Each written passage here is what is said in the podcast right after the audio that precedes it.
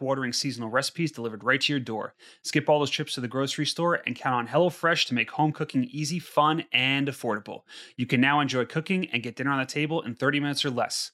With over 25 recipes to choose from each week, there's something for everyone to enjoy. All recipes are designed and tested by professional chefs and nutritional experts to ensure deliciousness and simplicity. Order delicious looking meals like the garlic herb butter steak and lobster tails or the spinach gnocchi with heirloom tomatoes. Go to the link in our show notes to get $80 off, including free shipping on HelloFresh, the number one meal kit.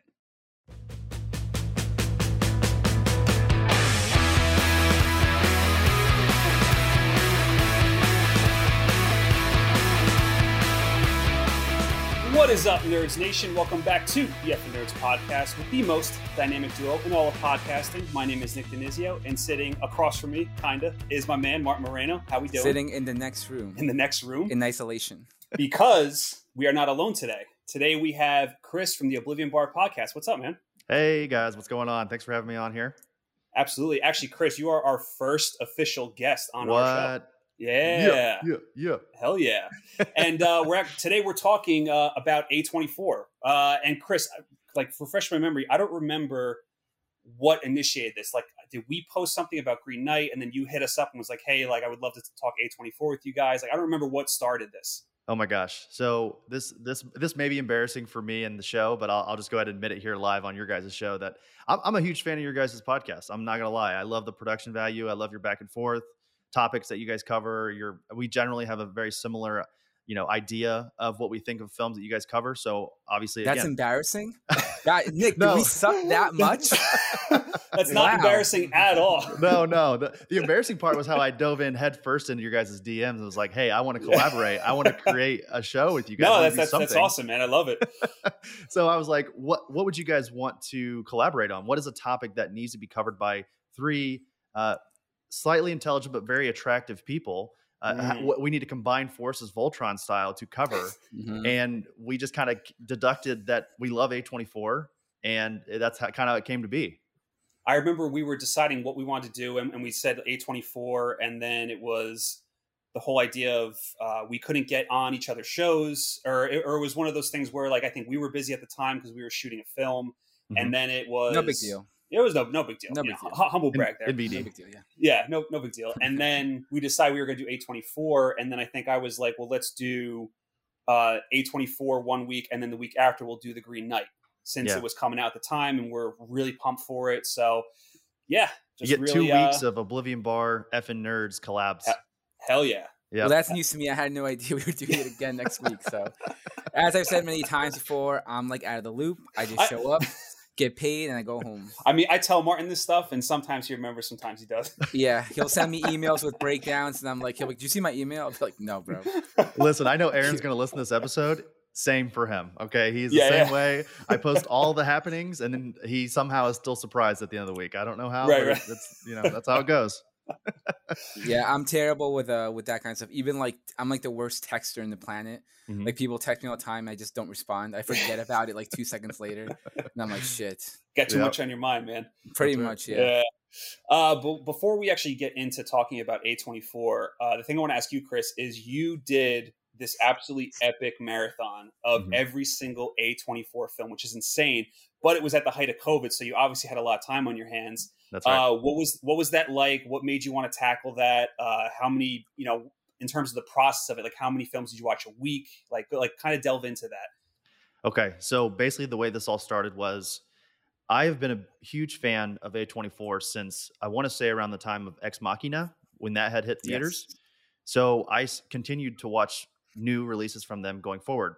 I quickly realized that there's a long back catalog of films from them that I had not seen yet. So again, during COVID, whenever we were all kind of stuck at home, I think it was around the beginning of April that I decided that I was going to put together a list and watch every single A24 film up to that point, which I think up to that point it was maybe Saint Maud or First Cow. One of those two was the most recent release.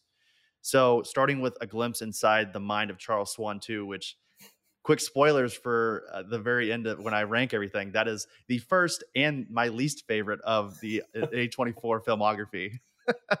uh, I decided to watch one to four A24 films a day. That's And insane. Wow. I know, and I, I even say it on Twitter. I'm like, I'm about to embark on a journey, a journey of sadness, horror, quality, disturbing imagery, and more sadness. Disturbing imagery is like at the top. Yes, would say. Yeah. yeah, Oh yeah. Like a fever dream type of imagery. hmm Right, right. Well, and then I think I'll also ask you guys too. Uh, what what what is it about A twenty four that you guys love so much? And I know, like for me personally, it's just the fact of like I don't know if it's that there. I don't want to say there's a lack of originality in Hollywood today because I think if you look hard enough, you can find it. But they're a studio that's kind of at the forefront of constantly putting out original films. So you, whatever they do put out, it's always at the top of my list because I know it's not going to be like anything I've seen before.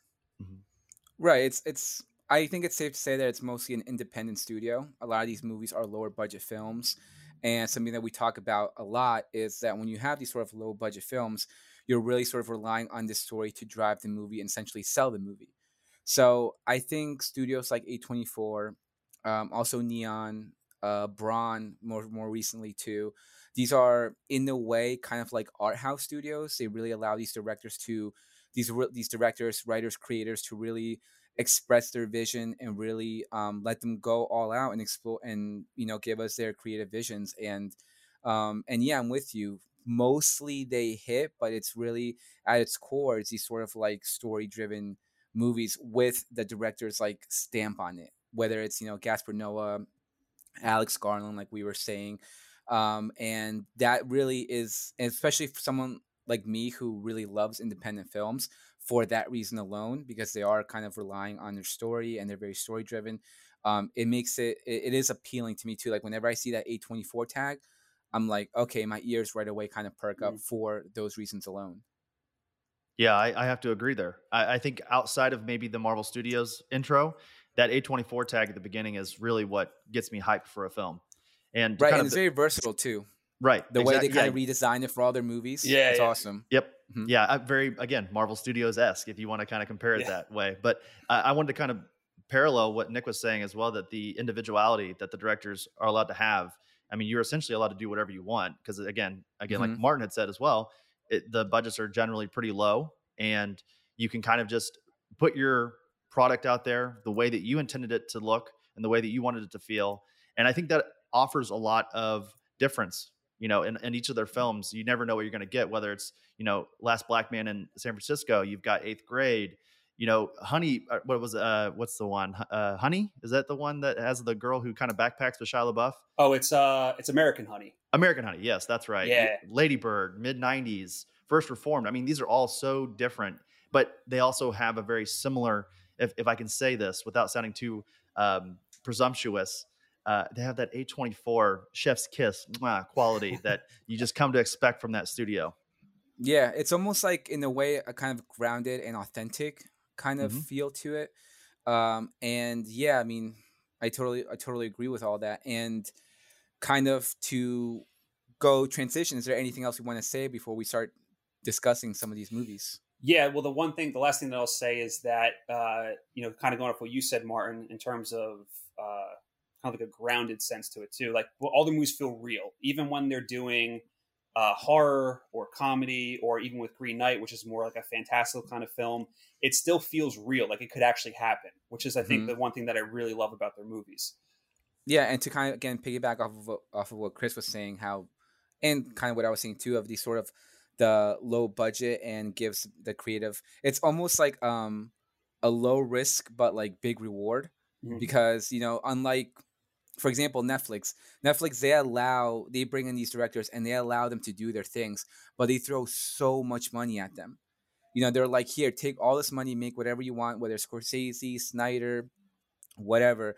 And for and even though these are directors that are more well known, movies like A24 for me are just the better quality films for those reasons alone because it's like all right, they're going to fish out these very like creative um these very like expressive, creative people, and they're going to invest X amount into them, and then really kind of reap the benefits. Uh, something another studio that does this is also Blumhouse. I know they've stepped up their par- Yeah. their budget recently in recent years, They have, but in yeah. the beginning, it was all five million, no more, and it was like really these great sort of small budget horror films. And yeah, it's it's I love to see that in in these studios. And while it's great to have all the money in the world, all the resources in the world, when you are really confined and limited, it's really forces you to like really express yourself and really do the best you absolutely can. Well, it's it's Yeah. almost too much of a good thing with Netflix. Like they like they give you too much, and I feel like even with directors like Scorsese and and a lot of other directors that have gone over there, they can't help themselves with their this abundant of riches that they have. You know what I mean? Mm-hmm. And I If feel you like have all these with toys, why not play with them? Yeah, yeah, e- Yeah. exactly. and, and it- and it's almost like they go way too overboard with with their films. Mhm. With A twenty four, it's like you said, like it's more constrained. You have to get more creative because you don't have all these resources, and it ends up being a better product. Right. Guillermo says that all the time. Guillermo says that like you need limits. Like you can't and it's really and in a way, as much as I love that man, it's kind of a little bit ironic because he loves those big budgets and he likes doing He does. big budget movies. But when you look at other films like Shape of Water, for example, that won him his Oscar. Um actually another shout out to Fox Searchlight. I think they're another studio that also kind of um that's kind of in tune to what we're talking about with A24 but uh but yeah he said how like you know you need those limitations you need those constraints because that really as a creator really forces you to to do the the best job possible and i totally agree Absolutely. Are we about to see the first big budget A24 film with the Green Knight? Well, do we know what the Green Knight's budget is? I just looked it up and I couldn't find it, but I mean, Okay. based on the trailers alone, this has to be at least a hundred million dollar film, right? It, it looks it looks expensive. It could be because the film hasn't come out yet that they haven't reported what the budget is. right Mhm. But i mean i think in terms of production value it might be a little i don't i don't want to say a 100 million i say it looks kind of in the anywhere between 60 to 80 mil range Sure. for me i Yeah. feel like yeah Yeah. I, I was like- wouldn't be Production value does look surprised. good. It does look very good. I also wouldn't be surprised Mhm. if it's if it's not that expensive either. Yeah, agreed. You know, I mean, you think of movies like uh like Ex Machina, that was when like in the 25 million range, I believe. Yeah, I was even going to say something like wrong. Deadpool was like 50 million, and look at that movie. That movie looks great for only being 50 Yeah. Well, million. Another thing about Deadpool though is that Tim Miller invest like the he owns Blur Studios and they did a Oh, lot of the yeah. CG for free. Good Oh, point. that is true, So yeah, yeah. that was yeah. Yep. you gave him a discount. Yeah. yeah, yeah, and then Deadpool 2 got bigger, Yep. more insane. And yes. like, yes. We Yeah. know how that one goes. classic sequel uh, yeah. issues. You always got to go bigger. Mhm.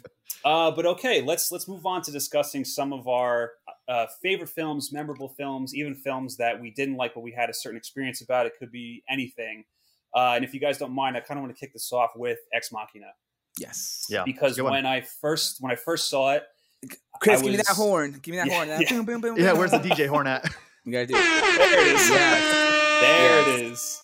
But the first time I saw it, I was so blown away by it. One, because I look at that movie as the blueprint for how to do a slow burn thriller the right way. Two, the performances across the board from Oscar Isaac, uh, Alicia Vikander, Domhnall Gleeson, and Martin, who's our girl from Devs. It is Sonoya Mizuno. Yes. And by the way, fuck devs.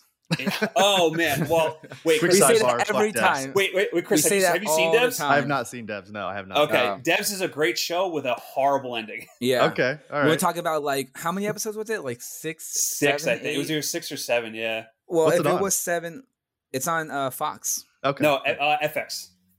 Well, yes. Yeah, Isn't it the yeah. same shit? Yeah, it's the same shit. Fox WO. whatever.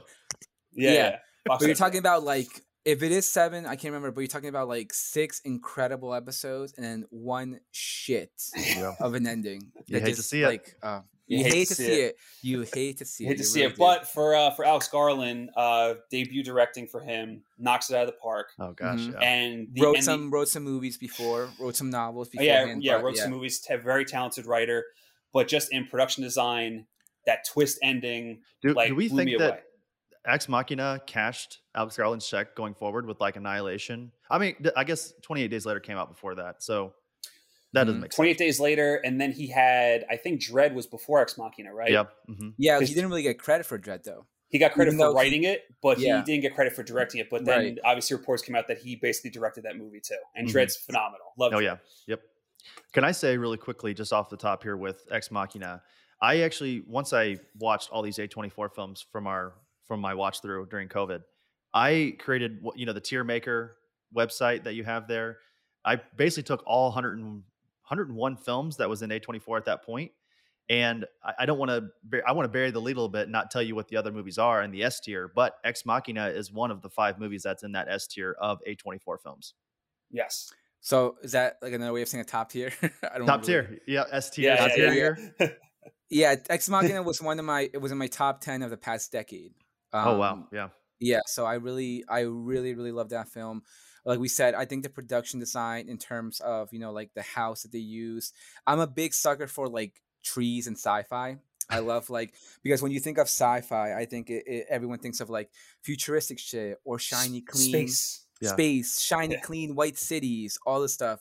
But this was like this was more um, for starters, kind of we were talking about. You have three people, well, two people, two robots, four characters, let's say, four characters trapped in a house in the middle of nowhere. Yep. What are you gonna do?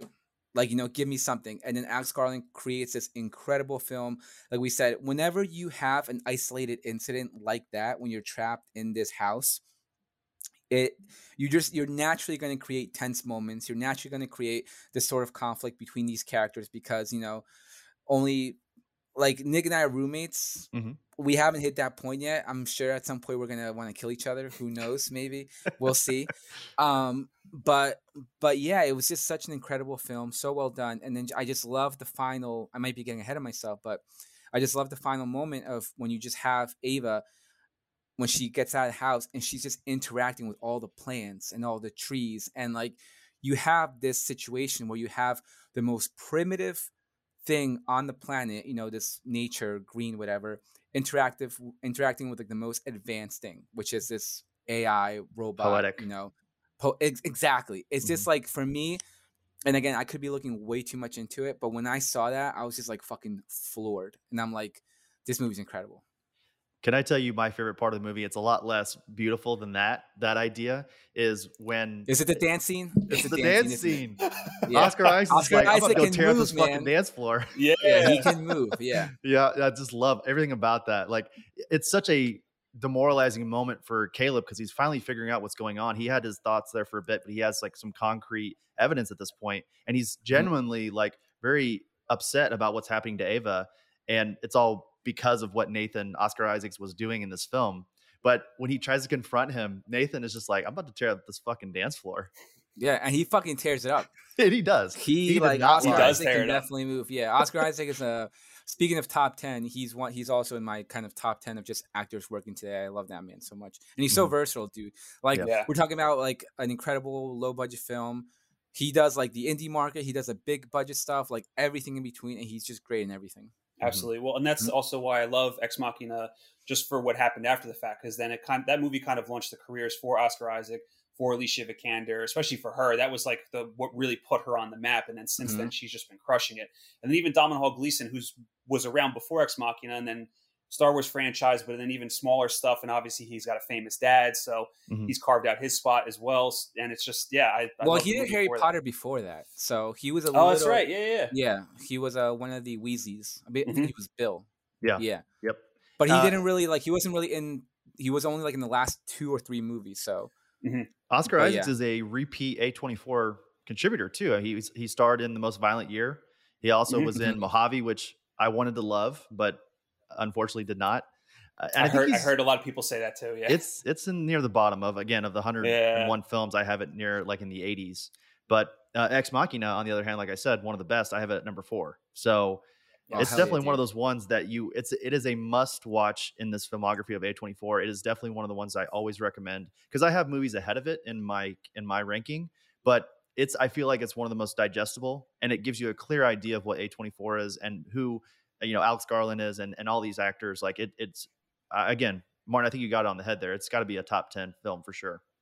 Yeah. And that's one of, and I think I'm also a little biased because, like I said, I'm a sucker for nature, and Alex Garland does that so well. When you think of Annihilation, how he incorporated the uh, the shimmer and the swamp and all those, all like the DNAs and everything's changing, mm-hmm. um, interacting. And same thing with Devs. Devs like really dives into just blending the sort of technology with the like with the natural earth resources and Right. even though it didn't really work out and i didn't really like the ending it's still those kind of traits and those qualities that he incorporates into his projects like intrigue the shit out of me so i'm Yeah. always whenever i hear alex garland's name attached to something i'm gonna instantly be um be like uh looking forward to it and not to mention that he gave us one of the best horror moments in the past decade with the bear scene in annihilation you want to talk about your Cue balls the bears, the bear scream.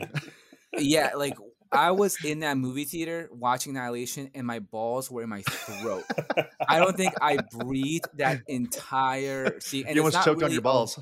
yeah, it wasn't really like it wasn't like a horror movie per se, but that moment was by far, in my opinion, one of like the top horror scenes in the past decade. hmm would It's not agree. A twenty four, but still, Yeah. great yeah. film. Yeah, yeah. A24 vibes. and the ending has grown on me. Yeah, and H and that movie, the ending, because I remember I was a little mixed on the ending to Annihilation, but it's really grown on me um, over the years. Mhm.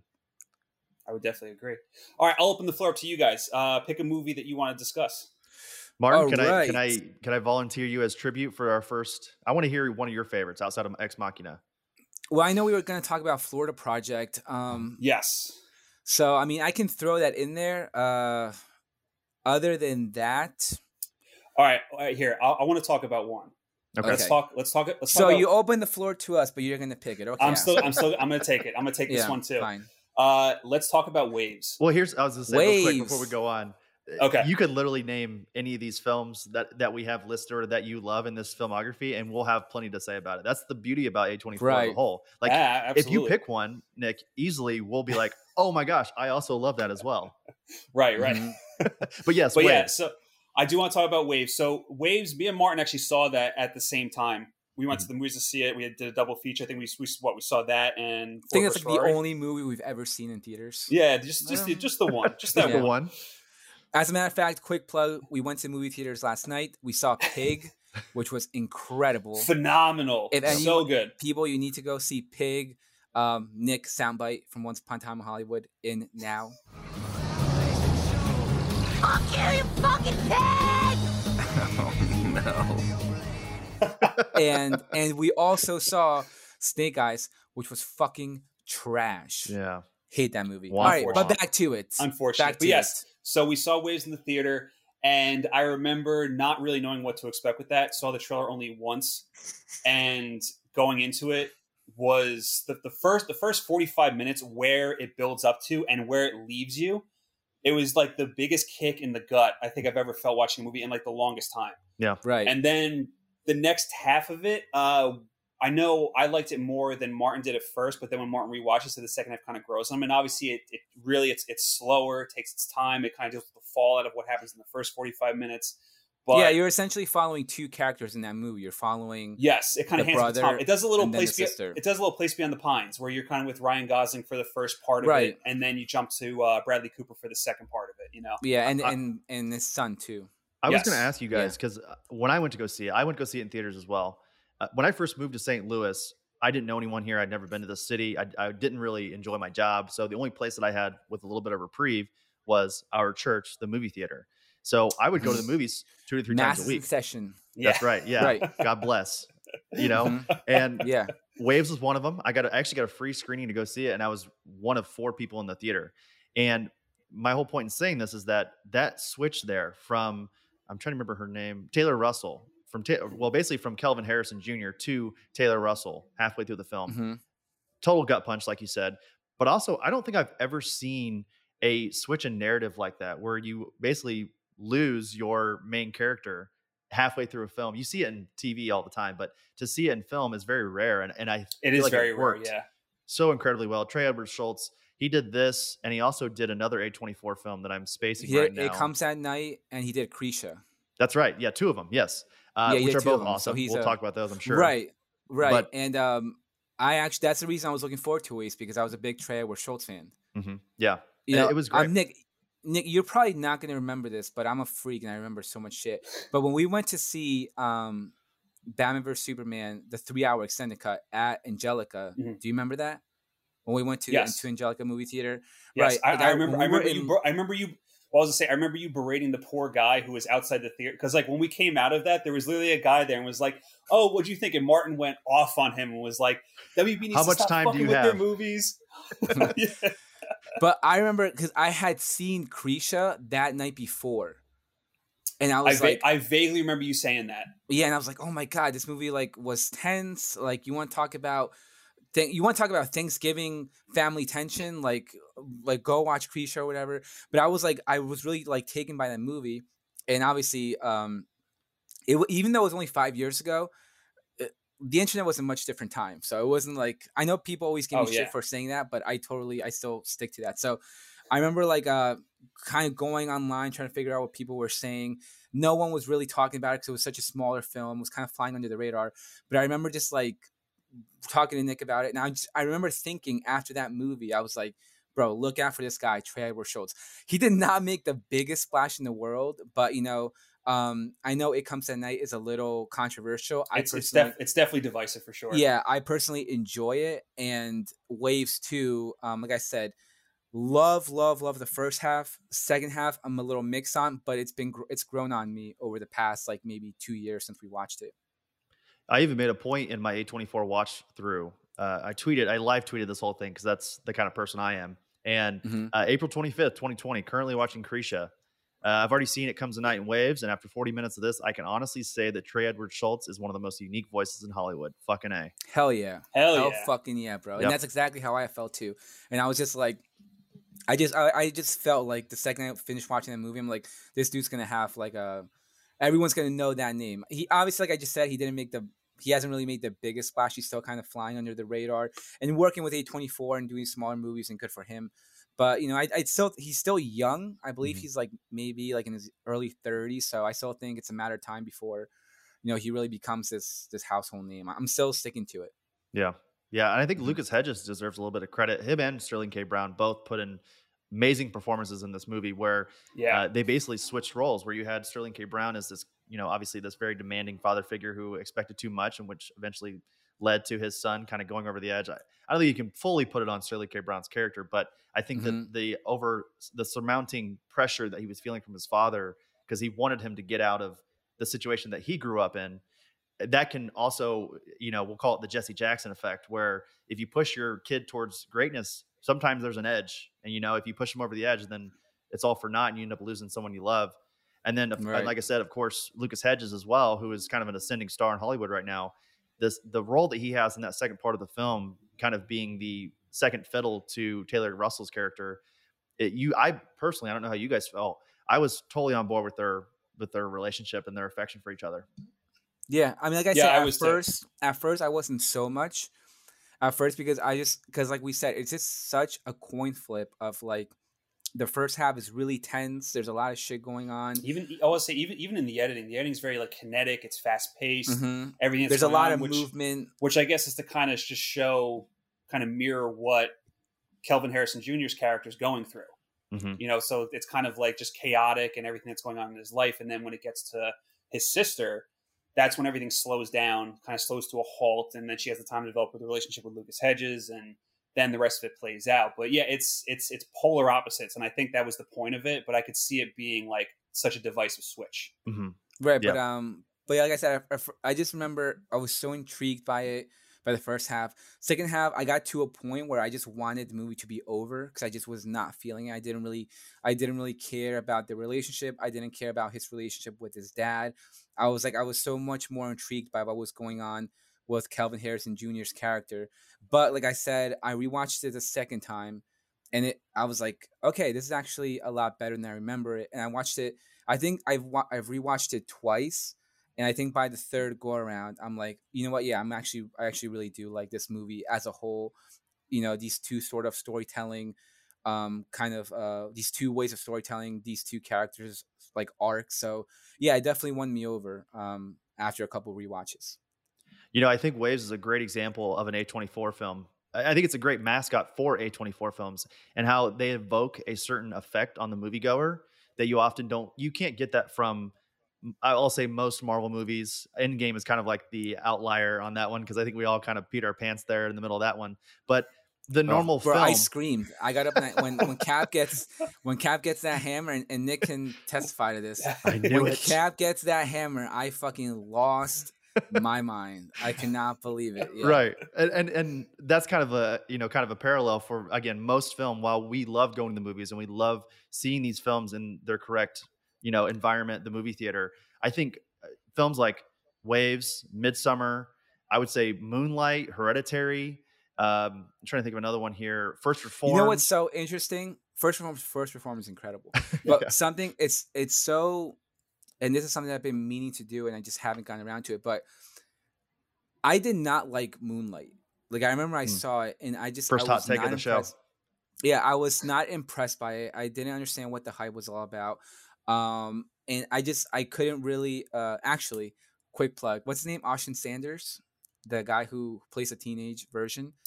Uh, I, Um, th- I want to say yes. Yeah, Ashton Sanders. Yeah. Yeah. Uh, you heard it here first. He's gonna be the next Reed Richards. Heard it here first. Okay, all right. Okay. Hot take, throwing Hot shit take. out there. But yeah, I was not a fan of Moonlight. I thought the incre- I thought the performances were um, by Naomie Harris and Mahershala Ali were were great. Um, even by all the actors who portrayed um, I can't remember her the character's name, but but yeah, I just I wasn't a fan of it. But obviously, listening to a lot of movie podcasts, listening to a lot of people, and just listening to their their love for this film has made me want to rewatch it because I've never rewatched it since I saw it in Mhm. theaters, and like I want to eventually watch it again and do something, whether it's a discussion. I mean, if you want to do it, Chris, like that would Yeah. be cool. But That'd be great. is this a movie? Yeah, is this a movie that just as of now I can only go off of my first experience with it, and it, I just didn't. I thought it was a little um overrated, to be honest with you, but that could change once I once I revisit it.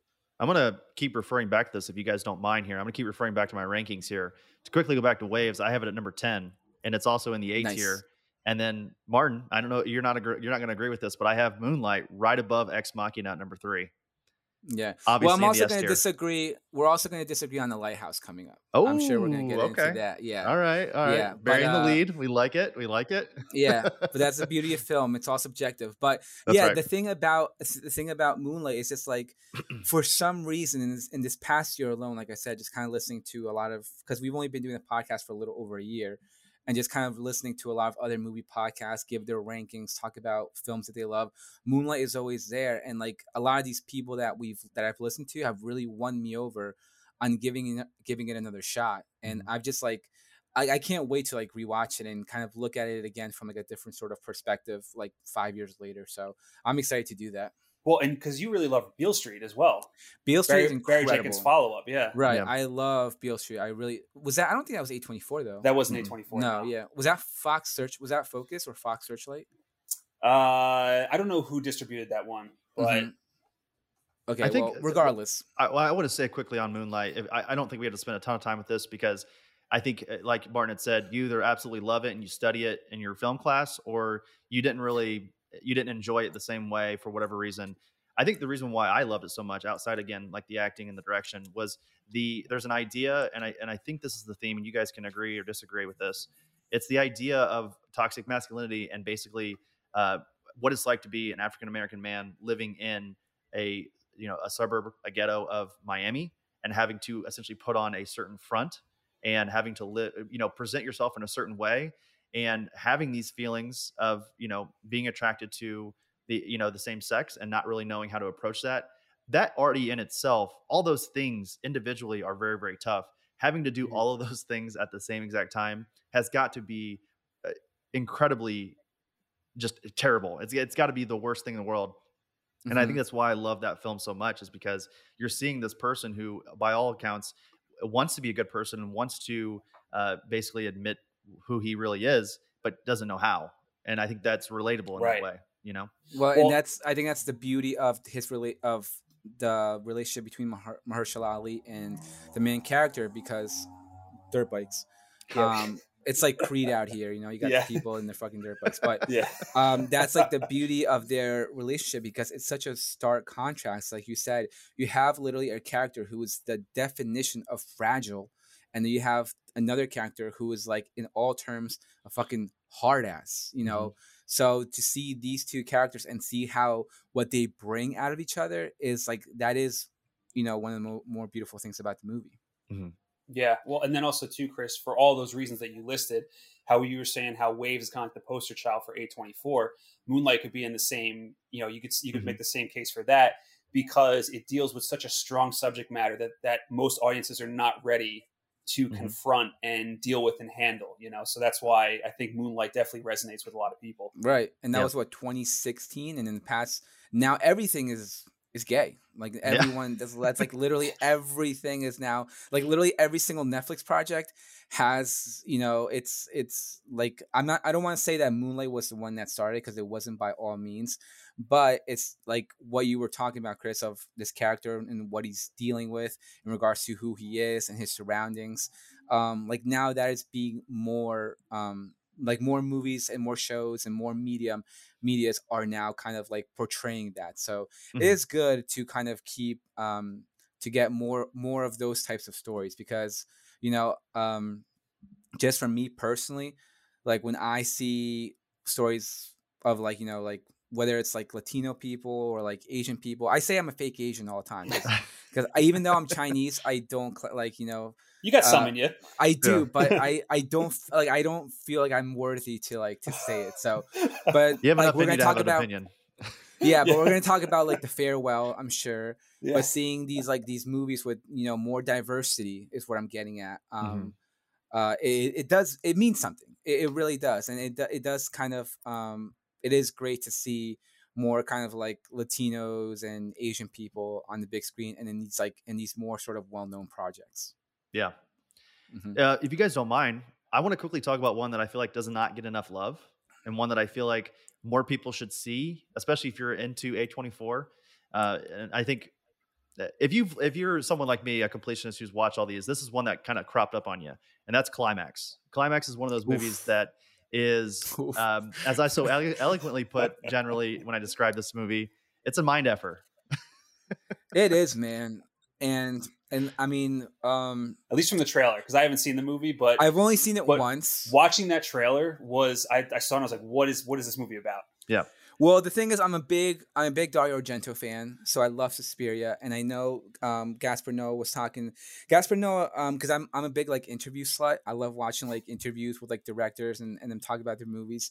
And Gaspar Noé before I watched the film, he was talking about, you know, how he was paying tribute to Dario Argento, some of those 80s horror movies. Um, he brought up Possession uh, from like I believe it was 1981, which is a horror movie that has a lot of like kind of like uh like intense sort of like movements and stuff and he wanted to like incorporate some of those movements in the dance sequences and whatever Mhm. but right off the bat again i've only seen it once but right off the bat with the opening sequence of the girl i believe her name was lou when she's like you know in the snow and she's screaming and we get Mhm. this like insane kind of like this dreading sound and the sort of you know and all this font kind of comes in right off the bat i'm like okay that's dario argento Yeah. like that's straight up like Suspiria different. vibes Yep. it, yeah, and I was like, okay, I'm in. And then we get into this great opening sequence of these interviews, and like, I mean, I don't want to go beat by beat, but yeah, like from from the beginning,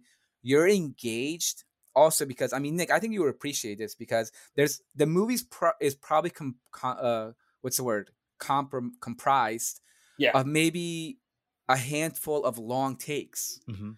So there's maybe like uh A lot of continuous shots. yeah, and correct me if I'm wrong because, like I said, I don't know when was the last time you saw it, Chris. But from from my memory, it was just like a handful of long shots, long takes that are just kind of stitched together. Mhm. So from the very beginning, I was like, I was hooked, and I was Yep. engaged, and I was intrigued. And you're just on the fucking roller coaster of emotions, Yeah. and they're just some like we were saying, there are moments that are just straight up disturbing. Uh, with everything that has to do with like the the pregnant girl, hmm and there are just moments where I'm just like, it, it's like ecstasy. You really are like fucking tripping on LSD, just watching, but like in a good way. You know, like I'm a big. F- I love the dance numbers. I thought all the dance Mhm. numbers were were great. That opening dance I thought scene is that amazing. opening dance scene is incredible. The soundtrack is incredible. Yep. Um, I remember it was a lot of there was like there was Mars, there was Neon, there was uh, Daft Daft, Punk. Punk. Yeah. Yes, like so it was like uh, Yeah, there was a lot of- scratching. Yeah, the was a lot of uh, a lot of great Thomas Bangalter um, pieces of music in there. Justice, but was in yeah, there, I think. Was Justice in there? I can't remember. I I love. I, remember fucking exactly. love Justice. Justice Yeah. is one of my favorite duos out. But yeah, it's just it's it's nonstop. It's continuous. Visually, it's amazing, and it just has that Gaspar Noé flair of like uncomfortable scenes. Yeah. But I mean, that's all. I'll say that out there, and I'll, obviously I'll let you talk about it. Yeah, but Well, Nick, if you don't mind, and I think that was very well put by Martin. If if I can just give you a synopsis, and again, like we talked about before the show here, you, we could honestly tell you exactly what it's about, and it does not matter. You can go into this movie knowing beat for beat what's going to happen because you are. And here's how I kind of equate climax and why I love it so much is that Gaspar Noé does a great job of putting you in that dance studio throughout that evening, and you're experiencing and you're leveling with them. You can see the gradual decline of their sobriety throughout the night, and people who are otherwise really normal, uh, you know, forward-thinking people slowly start to lose their mind, and you are with them the whole time.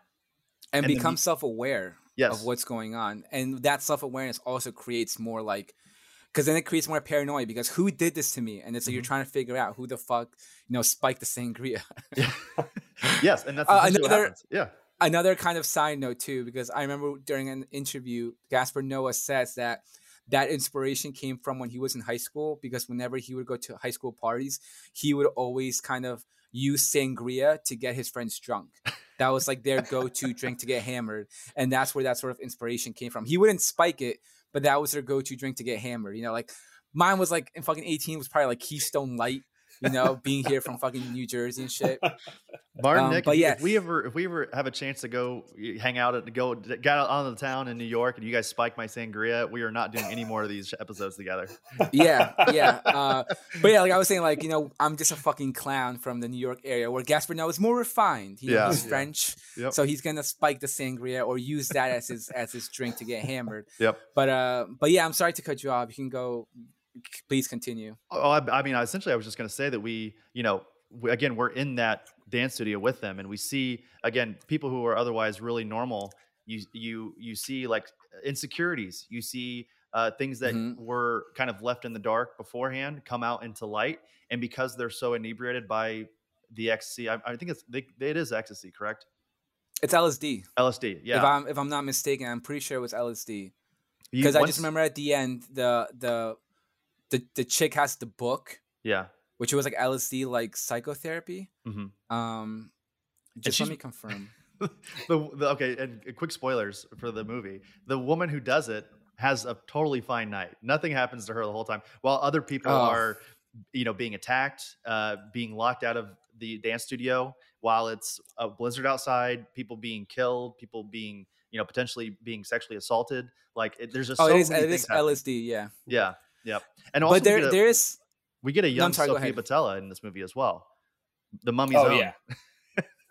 was she no i mean when no because she did uh kingsman like f- three years beforehand oh did she No, yeah, okay. but it's it's Yeah. yeah.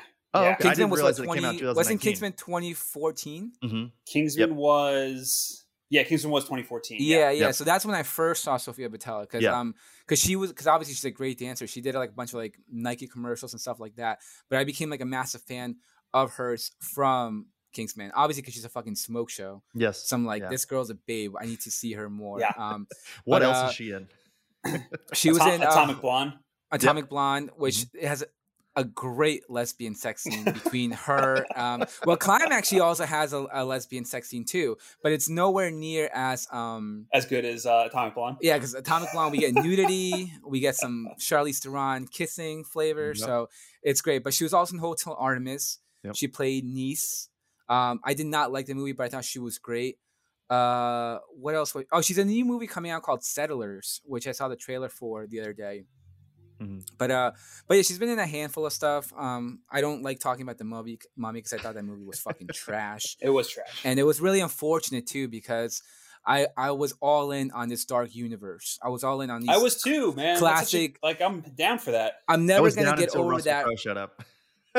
But they really, I mean, you guys, I'm sure you guys remember this that awesome photo they released. It was like Yeah. Johnny Depp, Javier Bardem, you know, Sofia Boutella, Tom, and I'm and I'm like they're like announcing Jenny Jo. I don't think she was in the photo, but No, I but just she, remember- yeah, but she was attached. She was going to play Well, the yeah, Bride of yeah, Frankenstein, and it was just like, all right, here and we I'm go. And I'm like, here we go, let's do this. But it, it was one of those classic situations of Hollywood when they just get way too ahead of themselves. That's what happens when the Transformers writers are in charge of your dark universe.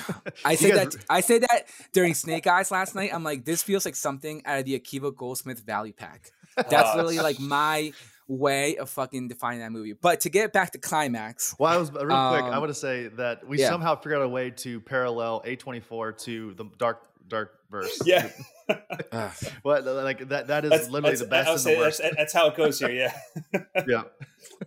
but Mark- yeah, um, I wanted to ahead. ask you really quick. You know, I, I brought up climax, and I know you said you had you wanted to quickly talk about Florida, Pro- the Florida Project. Were there any? I wanted to hear some of your favorites because um, I know that we have a couple here that are listed that we want to talk about. But um, mhm. yeah, I think climax. For, like I said, I feel like we've kind of covered that to to as much as we can because Mhm. again, the only way to watch and enjoy and talk about climax, the best way to experience it is to watch it. You know, we can Right, talk and, about it all um, day, but it's, it's I think it has visual movie. incredible. I think it has incredible performances too. I think, and it you're really relying on your actors in that situation when you're doing these continuous long takes. Um, so the performances are great. Like you said, it's very visual. It's not, and this is maybe a hot take. I don't know if you maybe agree or disagree with me, but from what from what I remember, it's not.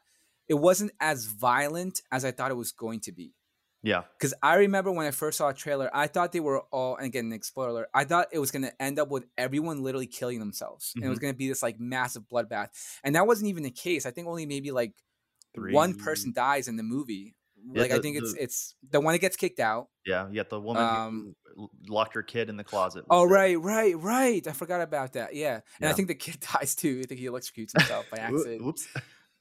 yeah but um but yeah so it wasn't but it wasn't it wasn't like a, a a situation where like they're all ripping each other apart which Mhm. i literally thought was going to be it's just more of like everyone is like high and freaking out and to go back to to bring it back to moonlight in a way you know just like you were saying because i think it's it's i think it was really well said of how like everyone's now sort of insecurities and anxieties everything is at the forefront and in a way people are showing who they truly are Mhm. you know so like all these even though we have really weird moments with like between brothers and sisters and all this Oh, crazy goodness. shit yeah but it was it was like you know we had the we had the interviews in the beginning to give a little kind of context to the characters but then throughout the constant dialogue of just all these people talking shooting the shit getting a sense for them and then seeing who they truly are after the lsd hits again it's it's like um i'm kind of like talking myself into liking the movie more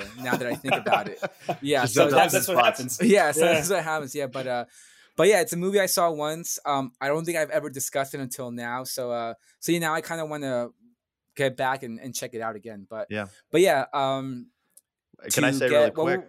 Uh, yeah, I, I have it at number 24 on my ranking. It's it's sandwiched between a ghost story and eighth grade. So and and to kind of Okay. caveat that, I say up to about I want to say like probably 60 is where it kind of middles between good and average. That's how good Mhm. A24 is. You get 60 films in and it's still I mean obviously we have our top tier films, we have our like really really great films and then I want to say like uh, I think I have waves or excuse me not waves I, I have climax in the A tier. I want to say like around the middle of the C tier is where it starts to get really average. You know everything okay. middle C up is pretty pretty good. I'd say. Yeah.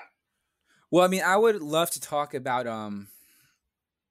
I mean, because I I feel like we just completely ignored Nick in that conversation. So, I mean, I feel like we should talk about a movie. totally- Wait, it's Nick's totally here? fine. I It's didn't know that. yeah, we should like talk. I think we should get Nick's two cents in here. So I mean, a movie that we can talk. I don't know, Nick. What what what's um one that you want to talk about?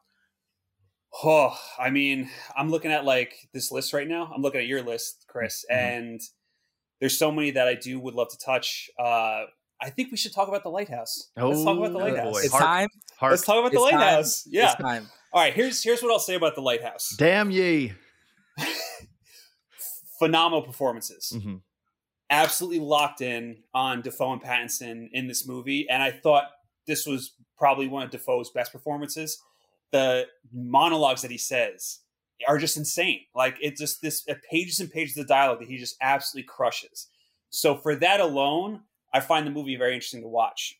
hmm but I think the issue that I have with it I knew there is, and it could be, it, it could be a play on me because the trailer presented one thing and what we got was something completely different. The movie's basically a metaphor. Mm-hmm. It's one giant metaphor. Whether I, f- I forget, uh, or some like Greek phys- Greek philosophical Greek gods and things like that. Yeah, so yeah. It, it it delves into all of that. And there's a lot where it's just like I don't know what the fuck is happening right now. I think there were points. That's one of those movies where I'm on board and then it lost me. Then I'm back on board. Then it lost me. Then I'm on board and then it ends and I'm like, what did I just watch?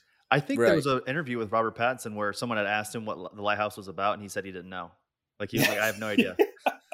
well, that's like okay. Well, I mean, Chris, do you want to go and then I can give my two cents? Yeah.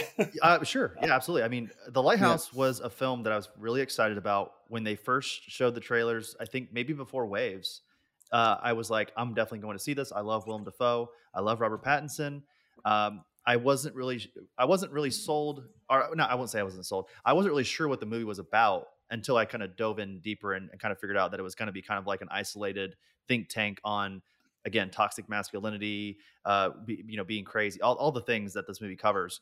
And I went to a movie theater. I had to actually find a movie theater. They weren't showing it really anywhere in St. Louis. I had to go and drive about 40 miles outside of St. Louis to go see it in this small Wow. AMC that it was me and one other guy. It was like, I think it was the Friday after opening night. So that, that Thursday and then Friday the ne- next day is when I went to see it. And I remember leaving the theater and going, I love what I just saw, but I don't know why. You know, it's it's one of those Mhm. ones where you have to see it multiple times. You have to watch a video essay on YouTube to figure out what's happening. You got to listen to you know director commentaries, listen to you know actor interviews, um, and uh, Robert Eggers will probably be at the forefront with like Ari Aster as the leaders in the horror genre going forward. They'll they'll create the new renaissance, as they say, of the horror genre. And, and the Lighthouse, again, to kind of reference my my ranking, it's number two. So I feel like there's going to be some Oof. difference between between me, Yeah. me and you guys. Uh, I loved it. I loved everything about it. It's probably it was actually I made a video a couple years ago. My favorite films of 2019. It was number one. It actually it barely beat out. Or, yeah, it barely beat out uh, Portrait of a Lady on Fire.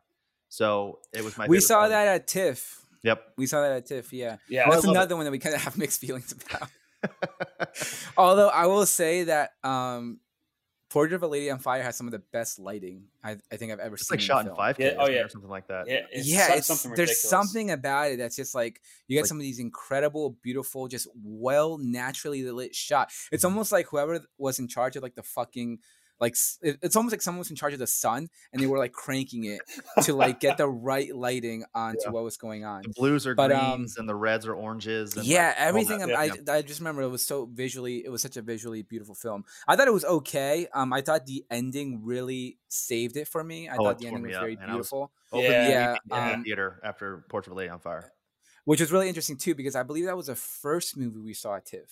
That yeah, was, and it- it was it was really cool because when we went to TIFF, the theater we saw it in, well, it had like a theme to it. Remember that, Martin? When we walked in, like this, it had it a balcony, like uh, and the balcony had all this like greenery on it, like all Well, this. It I'm was not- almost like well, it was a Broadway theater, so I don't know if maybe that was oh, for yeah, yeah, that it could reason. be for that, but Yeah, it was but, cool. uh, it really set the tone for the movie. Yeah.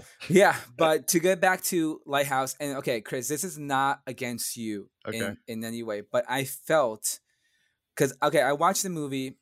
I'm with Nick. I thought we were going to get some again some sort of ex machina situation where these two people are trapped. It's an isolated incident.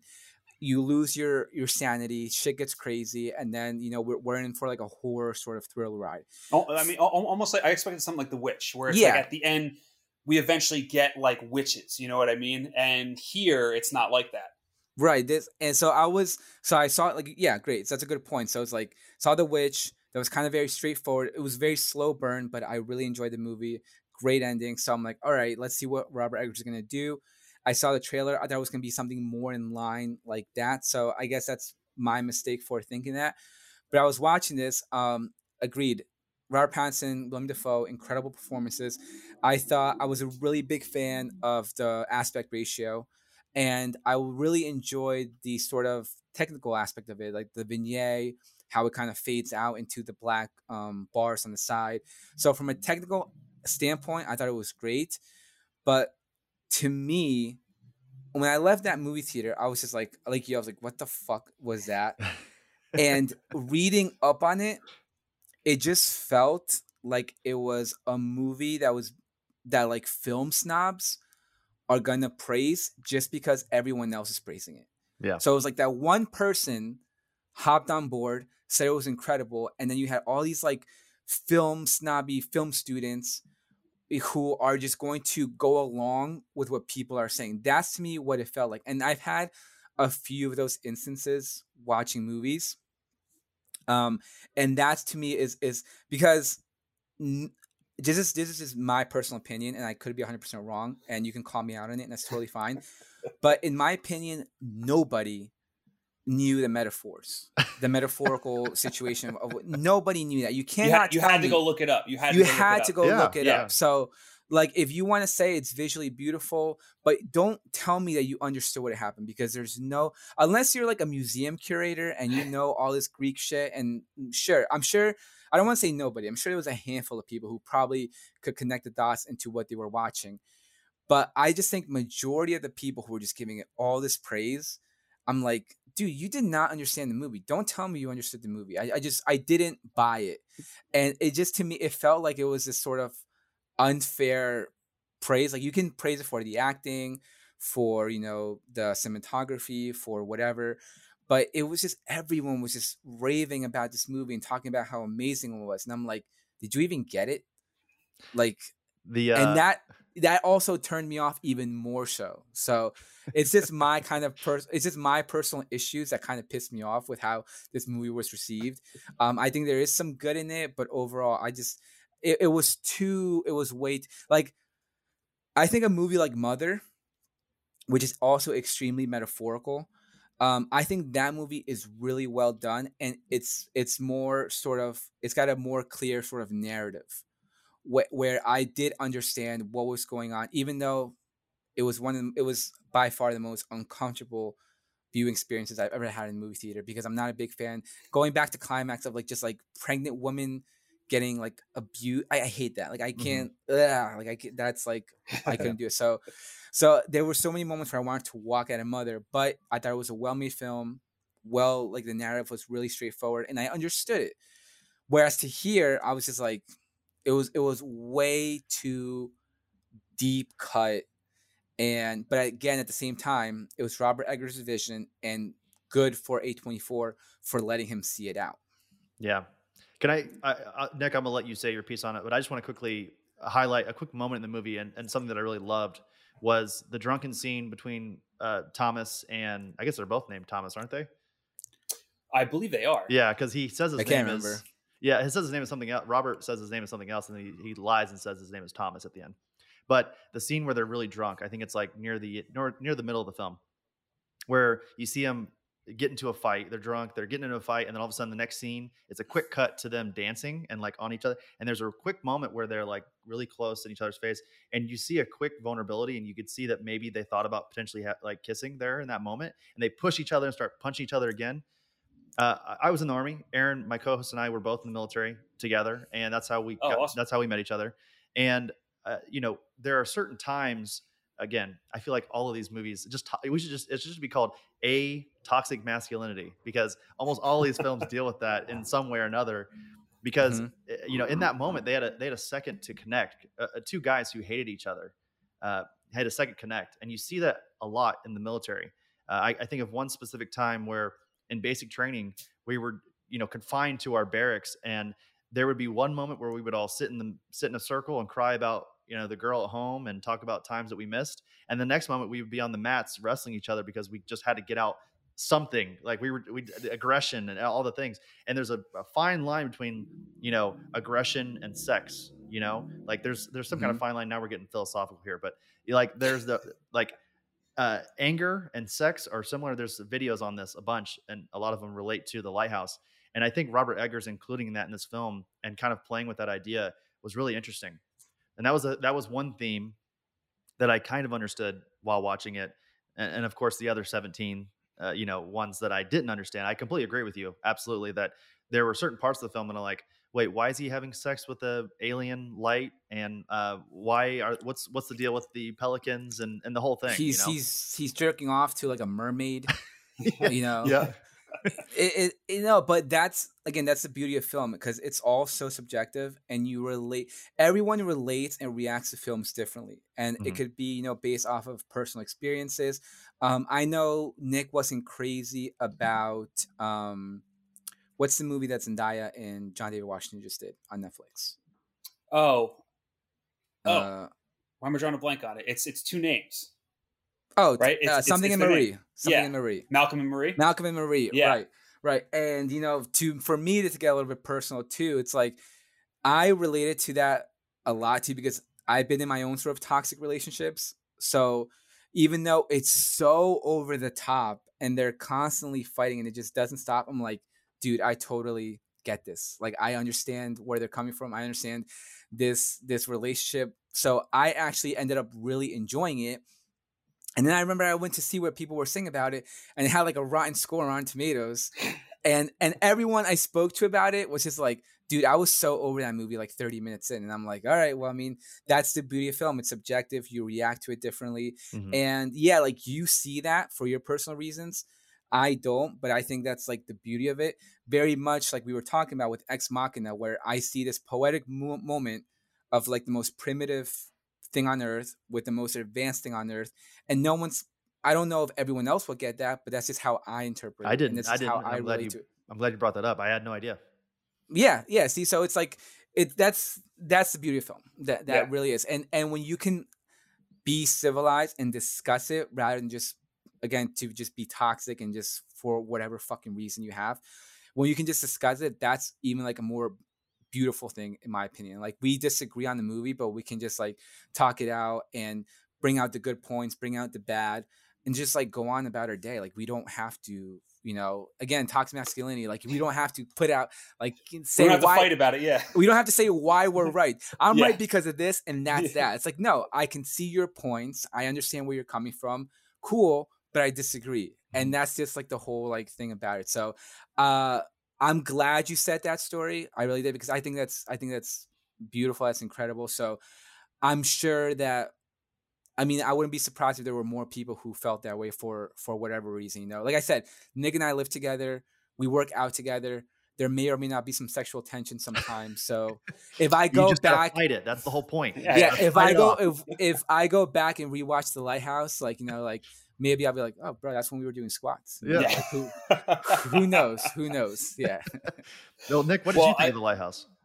So the well, I mean, the last thing that I'll say about it is, even though, like I said, I love the performances and to echo production design, cinematography, the scene of Robert Pattinson kicking the shit out of the the, the pelican or, or the the pigeon, the seagull. whatever, or the seagull, yes, Yeah, the seagull, seagull. yes, Yeah. beating the shit out of it. I remember one of the one of the first videos we made for the podcast was after the Batman trailer came out, and we compared him beating down the criminal in the Batman trailer to the him beating down the seagull. We did a side by side. Hilarious. It still cracks me up to mm-hmm. watch that. But for for all of that, yeah, just on there was a certain level that I just couldn't really connect with the movie on. But and Martin knows this too. I'll always applaud a movie's ambition. If a movie swings for the Hell yeah, fences, dude. Whether or not to. it whether or not it hits, I will always champion that. That the director saw his vision through. He had uh, this crazy idea that he just wanted to show on screen, and I absolutely love that. And it's it's funny too, Chris. You were saying about how after you saw the lighthouse, you had to go home, watch you know watch videos on it, like look up essays and things like that. I did the same thing for Tenet Mhm. when Tenet came out because I feel like Tenet, like a lot of people, and even me included, had no idea what the fuck just happened after we saw it.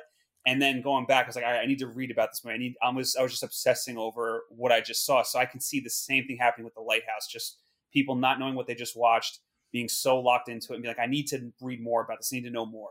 Yeah, yeah. but unlike Tenet, Tenet got shitted on. It did. Lighthouse get shit did on, it. yeah. You know, Yeah, so it's like so. Yeah. Yeah, that's, and actually, Tenet is another movie that I have the same feeling about because I felt like a lot of people, a lot of these Nolan fanboys who were praising it, I was like, you don't understand what happened. Like, Mhm. don't try to tell me that you understood what happened. You did not, bro. Like, let's be real here. We can talk about how great Nolan is, but don't just give it the pass. Like, Yeah. I don't. I'm the firm believer who, like, no matter how much I love the creator, like I said, I love Alex Garland, but Devs the ending was shit. Like I'll say, like I don't, I don't mind. So you always got to give props. You always gotta give credit to where it's due, and vice versa. If you see someone who does a bunch of shit projects and then they do that one that is really good, like I was not looking forward to Snake Eyes a lot, just for my personal reasons. I I was not a fan of how they were handling the source material. But if that movie was amazing, I would have been the first one to say like they did it. They did Yeah. a good job. You know, it wasn't obviously, but but yeah, you just gotta be you gotta be fair. That's I guess that's that's what I'm getting at. Yeah, yeah. mm-hmm. Well, I, I think it's only right that since we talked about the lighthouse, we have to go into uh, his other counterpart over at A24. Uh, my I- well, I, I think we're at the lead now. I don't need to bear it anymore. I don't think. I think Mhm. my, my favorite A24 film of all time, my favorite horror film of all time, my favorite film of 2018. That's Hereditary by Ari Aster, and it is by far the most. I would say maybe outside of Avengers Endgame, the most affected I've ever been from a film in the theater. Leaving the theater Is after that, was that? I'm sorry. Go ahead. Go ahead. I was just because leaving the theater after Hereditary, I was haunted. I couldn't sleep, not because I believed anything, but just the the Mhm. imagery and the. That's what it is, dude. It's Every- yeah, it's all imagery. It's the most disturbing imagery I think I've ever witnessed in a film. Mhm. Yeah, it's up there with like a lot of like the 70s, 80s movies to me, which is really hilarious. The movie that's the the image that still haunts the shit out of me because I watched it when I was way too young was um Sleepaway Camp Oh yeah, when the final shot of Angela, you know, Yeah. holding the knife with her face and she's got a dick. It turns out it's a dude. Spoiler alert. but that I, I watched I was so I must have been like maybe two or three years old when I saw that, but just like the sounds she was doing, holding the the kid that she just killed, and then like the oh Sleepaway Camp is like you just have to say that name, and everyone goes, "Oh, the ending!" Like yeah, exactly. yeah, because that's it's because it everyone is goes, yeah. not a good movie. Like Yeah. it is not a good movie by But it's any amazing. means. It's one of the best twists like ever Incre- shown one of the film. bi- yeah, it is an incredible twist. It's really well done, and it just it's a haunting like final shot of a movie. But I thought that was very much. I thought I thought Hereditary was very much in line with those movies, like like Sleepaway Camp, like Don't Look Now, like Mhm. Suspiria. These sort of movies from the seventies to eighties that there are these these images that are just they get stuck in your head. Uh, Yeah. And me personally, because I'm I'm a massive horror nut, like I'm a huge um horror is probably my favorite genre. So there are so many movies that I saw that I just like these images stay in my head. And Hereditary, I feel like in my sort of like like gigabyte mental library, it probably took up like twenty percent Yeah. of like my hard drive. You know, because there's just so many moments where you're just like, uh, where where it, yeah, I'm with you. It's it's just fucking haunting. there, And- are, there are at least six images in that movie that haunt me to this day. Like six Yeah, and- shots. You know, and quick side note before we move any fo- uh, any further, um, a fuck you to the Academy for snubbing Yes. Toni Collette. Yep. that was hundred bullshit. percent, hundred percent. And B, we were talking about this last night. Alex Wolff, that kid is making all the right decisions. Mhm. You're talking about there's some people out there who kind of chase chase the money, so to speak, And, and, like the the, the big the, The big fame. movie, yeah, the they chase the yeah. fame, right? Whereas people like Alex Wolff, people like like LaKeith Stanfield, for example, who they they work, they focus on these sort of more creative driven projects. They work with the right people, It's yeah, And- it's like who's who's the director? Who am I starring with? Like, right? I want to work with these these specific people. Right. And you may not get a bigger paycheck, but you are working with like talent and you are in these projects where I'm sure you can just learn so much. So shout out to shout out to Alex Wolff. I think he, I I think the kid's doing a great job after last night after watching Pig. So um keep it I'm going. excited to see him in old too. Yeah, Yeah, yeah. I mean, I'm Yep. I'm hoping it's good. Um, I'm a big M Night Shyamalan fan. Uh, I was really disappointed by Glass. Mhm. I thought he really. I thought the guest was great. Another one that's Well, like really- you mean the, you mean the visit? The visit. I'm sorry. Yeah, when Yeah. with the grandparents. Yeah, yeah, yeah. with Kathryn Hahn and- and them. So I thought that was a really sort of small budget, um, super small budget return to form from him. Then obviously he did Split. Um, what was the other one that he did? Was it just Well, those two? Well, yeah, it was just those two that he Okay. jumped the glass. Yeah, yeah. yeah, and, and Glass was. Uh, Yeah. But um, but to get back to it, Hereditary, absolutely incredible. Um, we can. I know you said that him and Robert Eggers are in line to sort of lead this sort of horror, this next horror generation, but I I don't want to say I disagree because I think they are in that um, tier. Mhm. But I think there are so many great names in horror right now Yeah. that are just really going to this genre. I feel like it's on the verge of exploding. I think we had some really great horror films in the past decade, um, both small budget and big budget. Yes, we really are. We really are because I think you know the 2000s was your classic sort of more in line with like Final Destination Mhm. kind of that shit. You know, like 90s was your slasher, and then we went to 2000s where it was like these sort of it, it wasn't horror. It was more like entertainment. You know, Yeah, and it wasn't parody like of you know itself. exactly in a sense. But you know, r- we got Conjuring very early on in, in the past decade. I believe it was 2013, and I think since then we've just had these really great horror films, these really great voices in horror movies. Um, uh, did you see Raw by any chance? I have not. No. Ju- like yeah, like I I think people like Julia Ducournau who has a movie coming up, people like Karyn Kusama who's going to be doing the next Dracula movie. We talk about Robert Eggers. We talked about you know um, uh, Ari Aster, but other than that, you have these people like Jordan Peele who who is now on the come up. People like um, uh, John Krasinski, even like Mhm. you know doing a great movie with uh with the Quiet Place. So I think there's a lot of like uh, Fede Alvarez too because we just saw Don't Breathe, the Yep. trailer for Don't Breathe too. Yeah. So uh yeah, I think there there's a lot of like good names that are that are going to eventually really make a splash in the horror genre. But uh but yeah, Hereditary definitely put it like I feel put it back on the map Mhm. because I think it was slowly rising. You know, between like Get Out obviously won the Oscar, which is, which was huge, but it was really like it was getting there. It was getting there. We were having this sort of horror renaissance, and then Hereditary came out, and it was like boom. That Yeah. was like the big like mic drop, and uh and yeah, I think that movie's incredible. Yeah, Nick, what did you think of Hereditary? Because I think I really don't have to say much here. It, it is again favorite horror film of all time.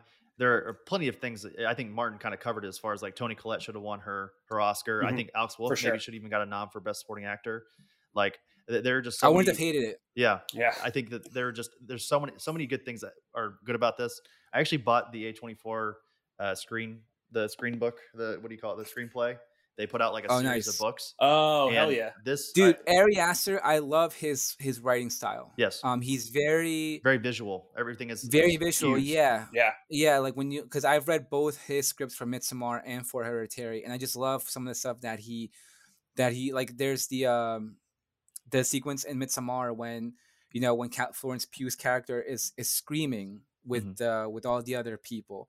And he talks about like in the in the tel- in the screenplay it's more like you know they're in sync they're moving back and forth it's very it's very beautiful it's poetic and and he's literally literally describing the scene like beat for beat and you're almost like holy shit like i i because i think a lot of times you know like screenplays are like they're screaming in each other in tandem you know it's like that. Yeah. and then it's Figure up to like, the director. Yeah, Yeah, figure yeah, out. do, do what you want. But he literally and i think that's also kind of a testament i think when you are the director and it is your words um you also have a, a different kind of feel for it. Mhm. but you know it's like if someone else had gotten that script and it wasn't him who directed it you can you can almost like visualize like okay i know exactly what this guy what this guy's kind of going for. He Right. probably wanted to, it would have probably would have been executed differently but it would have been kind of more in line of to what we got but um but yeah just a little side note. Well, I would also say too to that point. I think he also allows a great deal of freedom to his actors to kind of do certain things, especially with both Hereditary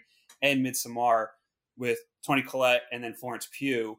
Like both of those performances are fantastic. Like really great work from both from both actors, and I feel like there's a point where really good collaboration happens, and they're able to really talk things out and feel things out and come up with something that they're both really happy with. And I think that that's why those movies are as successful as they are because of those both those performances in each film. Mhm. Um, but Chris, the thing I want to ask you too, because you said there are certain images in Hereditary that haunt your dreams. What are those images? Okay, you ready for this? Close your eyes, listeners, and just and picture these. If you've seen Hereditary, you're gonna know exactly what I'm talking about here. So the first thing that comes to mind is when Toni Collette is in her workshop and she kind of like glances over to the corner of the room and she you you can visually see the outline of her mother, and then she turns it back around and looks at and there's nothing there. Like Mhm. it is so slight and so quick. It is. it's, like almost like your classic horror trope of like someone's lurking in the background. It's almost like when you think of like in a horror movie Mhm. when someone's in the bathroom, you know, they open up the mirror you know, cabinet, whatever, take out something, and when they close it, there's always someone in the fucking back. Yep. it's like that, that classic Yeah. trope. Mhm. And it was a sort of situation with here too, where like there's you you know, but it's like, but it was just done differently. And Mhm. I like how you said that it's so subtle, but you're just like, fuck. Yeah. Like, Like, did you really see sure. it? Did you see it? Yeah, I think Right. I, I did. did. Yeah. Yeah, I did. I 100 percent did. Yeah, yeah. Uh, another one is okay. So I'm jumping around a little bit here, but the nightmare scene with Alex Wolff's Peter Peter's character, um, when uh, it's or maybe it's Toni Collette's dream. They're yelling at each other, and all of a sudden it flashes to him. She's like, "I wish I never would have had you," and then it flashes to him. He goes, "What?" And it flashes back to her, and then it flashes back to him. And when it flashes back to him, he's covered in gas. And then all of a sudden she Right. goes, Yes. And, the look on her face, it's that famous, you know, Toni Collette face that she makes a couple Yeah. times in this movie. It again chills. Okay. Right. Uh, and wasn't wasn't it like raining in that scene? I believe, or am I mistaken? uh, Very possible. I don't remember. Yeah, I don't remember. Yeah, I don't remember if it was. To yeah, be because fair, I think I, I, I was just going to admit really quickly, I've only seen Hereditary three times. I refuse to watch it a lot because I feel like there. I've seen it. I saw it in theaters. I saw it at home, and I saw it at what's called the Tivoli here in St. Louis. It's a classic theater. They have like movie Mhm. nights. It's it's a great viewing experience. Oh, I it's saw it awesome. there. Um, yeah, and I've I just- seen it a couple times because I'm fucked up. So. Saw Midsommar a couple times too. Yep. Yep. Uh, but but yeah, no, because I just because as much as we're praising the imagery, I think the sound Mm-hmm. in Hereditary is also like when you think of like the tongue clicking. Yes, fuck, bro. Yeah. Think of like the uh the bird like The, uh, bones. What's it's that like- instrument they use in horror films? The wrong. It's like it's almost like a cello kind of. Yeah. But it's like but it's like it's very sort of like dr- it's like dread. It's just like Yeah. instant fucking dread. well, I'll say that's it too, because with horror, it, it's sa- like sound is really what makes horror scary.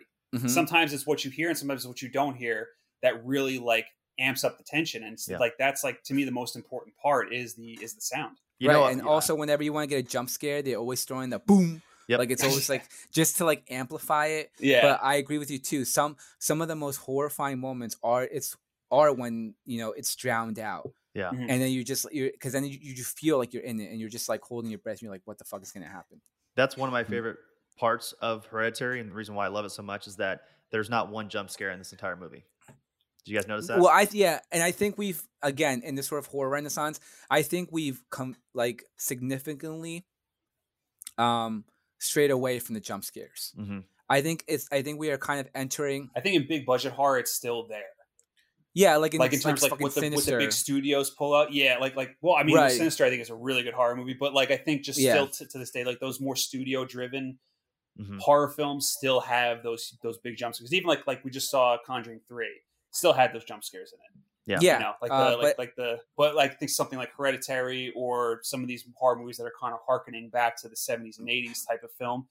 No jump scares. Just That's another all- good good yeah. uh, horror director too. Uh, Derek uh, from from Sinister. What's his face? Derek is it Derek? Oh, Scott Derrickson. Scott Derrickson. Yes, thank Yeah. you. Oh yeah. Yeah.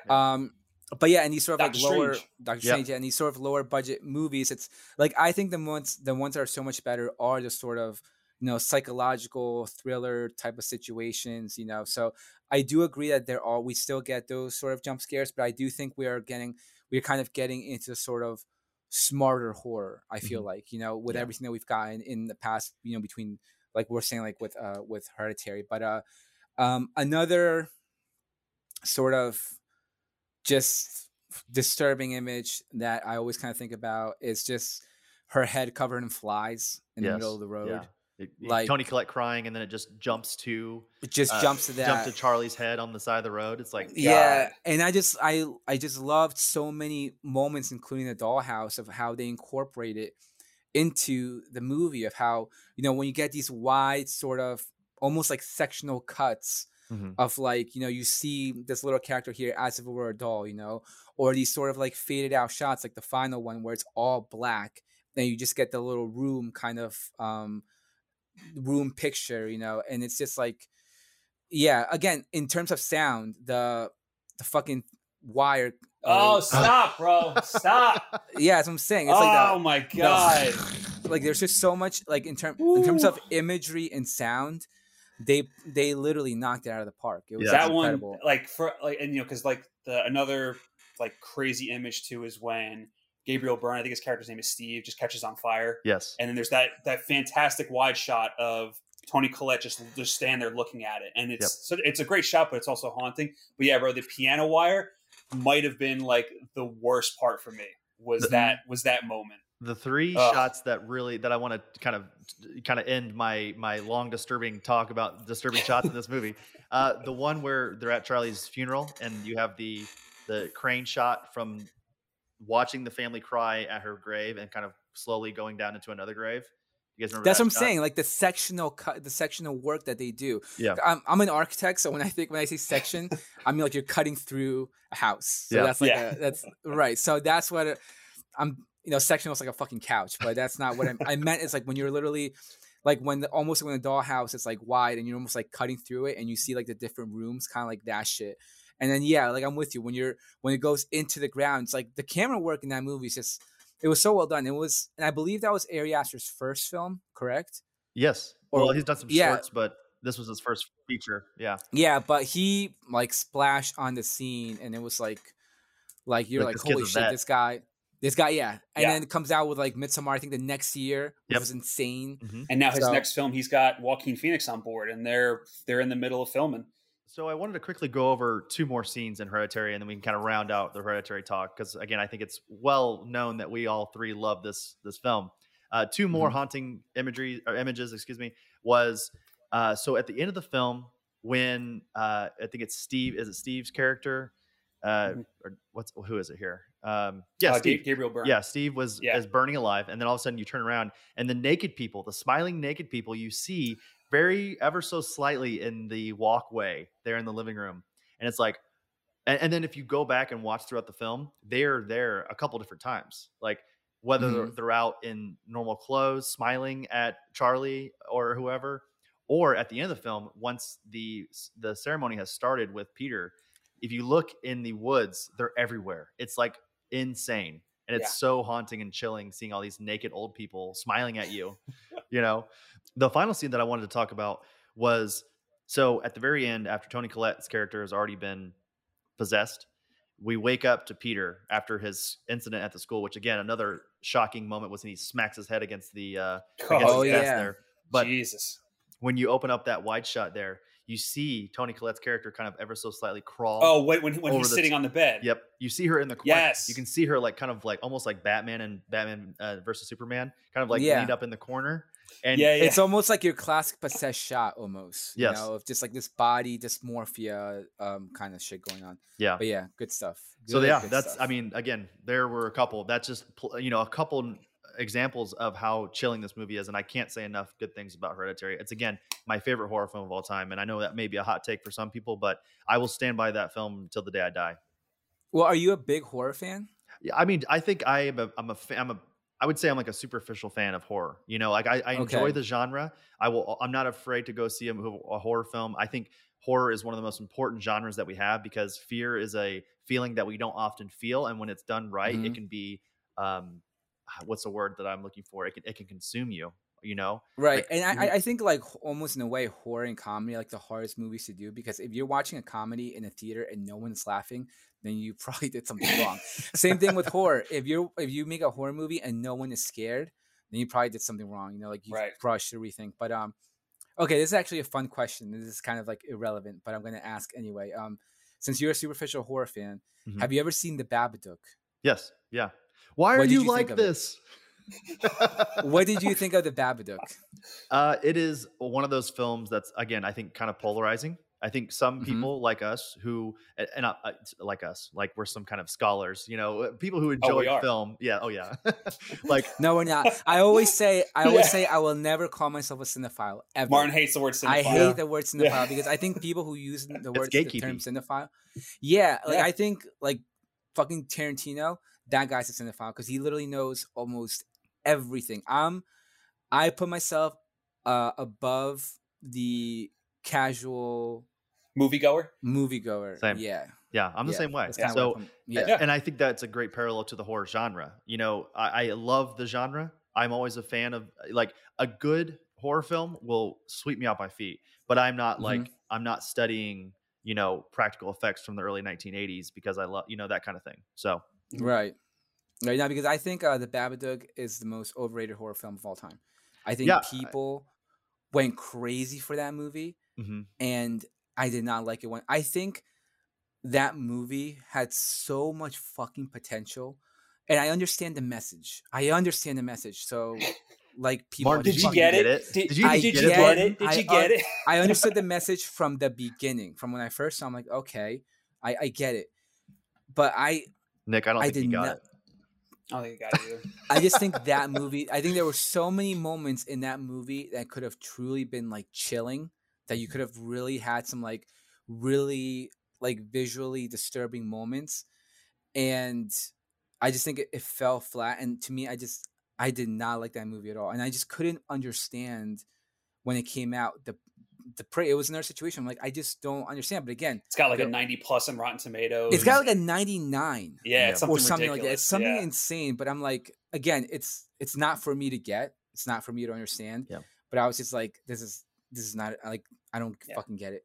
But uh, but actually, you know what? With that being said, Jennifer Kent though, I think she is another one in terms of horror movie directors. I love this. I'm talking about all these horror movie directors. I'm giving all these names out there. Like this is not something I normally don't do on the podcast. But Yeah. um, Jennifer Kent is another one to kind of keep an eye out for because she did the Nightingale. I don't know if you saw that, Huh. Chris No, I hadn't. um, which I love. That's another movie that there's a very uncomfortable uh sexual assault scene in that movie. Mm. Probably it, it's one of the most I've ever one of the most uncomfortable I've ever seen. But um, but I thought the first two acts were incredible. The third act completely lost me because I thought there were some character decisions made that shouldn't have been made. Um, but she's another one who like to to keep an eye out for, especially with all these people who talk about the Babadook. But yeah, she's another one to kind of keep uh keep an eye out for. But uh, Yeah. but yeah, back to back to your scheduled programming of of uh eight twenty four. That's right. Well, I'll say, uh, Chris, is there anything else you want to say about Hereditary or Midsommar for that matter before we move on? Here's what I'll say about both because I also love Midsommar. Thank you for bringing that up. I don't think it's something that we necessarily need to like talk about for a bit because it's a lot of the same of Hereditary. I think if you like Hereditary, I feel like it's like a diet version of Hereditary in, in certain Mhm. aspects. You're getting the same. Have you seen the, oh, I'll say, have, have you seen the director's cut? Oh yeah, I own the A24. They, Oh, you they do? put out Nice. the uh, the extra. They put out the extended cut. Actually, I think I Mhm. waited to see the film after it already left theater because I knew that they were putting out the extended cut for that one week. If you guys remember, and I went and saw the, Yeah, yeah, the yeah. three and a half hour long version of it, and I think it definitely adds a lot to it. It's not like you know Zack Snyder, you know, type of like long ultimate cut, but I, Yeah, Yeah. my thought on Midsommar and Hereditary both, and Ari Aster as a as a filmmaker, is that he can only go up from here, and that's scary. Uh, it's scary, no pun intended. If you get what I'm saying, dude, I totally agree. I Yeah. totally agree. And, and again, like we keep talking about imagery and sound, he with just those two movies alone. Um, when you think of like, for example, when you think of like the fucking bear painting in the background at the Mhm. very, very beginning, it's like, um, this guy just he he visually he knows what he's doing. He's got Yeah. a clear It's all grasp. those. It's all those little touches. You know? yeah, he's got a clear Yeah. grasp on on what he's doing. Devils so in the yeah. I Mhm. exactly, Mhm. exactly. And I, um, I know there was one point in the Midsommar uh, Ultimate Cut, they uh, talked about how the subtitles for the Swedish villager or who, the the the group, the cult, they purposefully do not include the English dub because when you're watching the film with the subtitles on, you're still supposed to be at a loss. You're supposed to still feel out of place. like, not that- like out of the loop. Yeah. and they they purposely left out the actual words that the people were saying. I just think that's a that's a, a great inclusion. That's the type of yeah, filmmaking that I love. The type of detail, again, devil's in the detail kind of thing that I just Mhm. absolutely adore. No, I Oh, yeah. totally, I totally agree with you. And it's one of the, it's one of the few horror movies that takes place completely in broad ass daylight. In the I mean, in yeah. the beginning, in the beginning, it's at night. Obviously, when when when their parents, when their family dies. But, but again, you're talking about you know like a toxic relationship. Again, in a way, also toxic masculinity with Jack Ryan's. Um, is that his name? No, Ryan. What's his name? The Uh, hold on, hold on. I got it. it's not Jack Ryan. No, no, I, I know exactly. I know, what I know you're talking about, too. but I and I hate him in every single movie I've seen him in. Like every single film he's in, I absolutely cannot. Stand Have you seen him. Sing Street? Yes, Jack, Jack yeah. Reynor. His Reynor, name's yeah. Jack Jack Reynor. Reynor. Yep. Yeah. Yeah. I, I actually Wait, made a note actually- of it in my in my watch through. I, I, I'm gonna see if I can find it very quickly. Um, but I talked about how every time I've seen him, I just I cannot stand him. it's like Transformers. He's in that. He's in one of the Transformers. Oh, Yeah, Yeah, he's he in in, Transformer, uh, the fourth one. Yeah. Yeah. the fourth one. Yeah. Yep. Uh, with uh, on. the Dinobots. But did you like Sing Street though? Uh, I don't think it really left much of an impression on me, to be honest. I thought it was Okay, fine. yeah. yeah. Uh, it was. I mean, yeah, because was- that's actually one that I, I really enjoyed. I thought he was he was good in it too. Yeah. Well, I know you. Oh, wait, have uh, I know you haven't, Martin. Chris, have you seen Cherry, the Tom Holland movie that came out like in like February? I have not. No, I wanted to see it when I saw the trailer. Is that the one where he like can talk to Daisy Ridley, like through his No, mind? that's that's No. that's a Chaos Walking. Cherry Oh. is where he goes. He goes into the army. That's right. I think I started it because it's on Netflix, right? I think I started it and Yeah, I, it's on it's on Netflix or Apple Plus or one of those. It's on it's on one of those ones. I was doing things. You know how you get sometimes when you get into a movie, you're like, oh, Yeah. oh, I'm just gonna I'm gonna be on my phone, and then all of a sudden you're like 40 minutes, and you're like, I gotta restart this. You know? I get research. Yeah, Yeah, well, I mean, what fir- happened with me. first, I mean, since since you were since you were in the army, I would like to get your take on it after you do eventually watch it. Sure. But because I because I wasn't a big fan of it, but Jack Reynor is in Cherry, and he's probably my favorite part of that movie. Oh, interesting. because his character is just is just is just out there, and he's Yeah. I, I really I really like him in that movie. Yeah, I'm actually a Jack Reynor fan, so it's another great thing that we kind of Yeah, yeah. um, Well, I mean, the fact that I hate him in every movie is probably a great testament to his acting skills. You know? right. Well, it's also the characters he plays too. Right. well, yeah, but he plays like he plays like a supportive big brother in Sing Street. So I mean, that's like, you know, Yeah. Um, but but Oh, I'm sorry. I here it haven't is. seen right here. Cherry. Everything Oh. from I, I found the tweet. I'm so sorry. April 20, Okay. April 28th, 2020. Everything that Jack Reynor is in, I hate him. Midsommar, Free Fire. Free Fire is another A24 movie. Oh, there's an A24 movie. Yep. That Yep. movie, that movie should have been a fucking short. It would have been Yes. an incredible short. Yep. There yep. was no that movie just got so old so quick, and I'm like, why? But he had incredible characters, incredible little banter back and forth. But it's like there It was just goes on for too long. it goes on for way too long. You get I got over it so quickly because you're literally just in the fucking warehouse shooting each other. Um, I but, feel like uh, it was. Uh, I'm trying to look at the director here. uh, Who the director was? Um, oh, that's uh, is it Ben Wheatley? let me look here. It is Was yeah, it? Ben Wheatley, and I feel like it was Ben's attempt at trying to make a Tarantino film. If, if that makes sense, like it's a lot of probably dialogue heavy action with like colorful characters kind of thing. So Yeah. He also did Into the Earth, which Mhm. I fucking hated. I hated that movie. I left that I left the movie theater just angry because I'm we saw like, we, we saw a double feature of that and Mortal Kombat. Let's just say Oh. it didn't go so well. yeah, that's a but I long three literally- and a half, four hours. yeah. Oh my god, I fucking hated that Goodness. movie. But um, but yeah, to to kind of get back to it, um, what the fuck were we talking about? We- Midsommar. Midsommar. oh, Midsommar. Yeah, I would say yeah, that's one of the few horror movies that takes place in like broad ass daylight, which is Mhm. like which is unique in its own. And then again, just just the imagery in that movie, just um, Also, it's just So- incredible. Yeah, We we can especially also- the ending. we can all say that we fell in love with Florence Pugh way before Black Widow. I mean, fighting Did with you family, listen to our wait? Did our Black Widow review come out? It did. It did. Yeah, Yeah. I listened Okay, to it. Yeah, because Yeah. He listened to it. Yeah. Yeah. Mm-hmm. yeah, because it, it, dude, it pisses me off so much, man.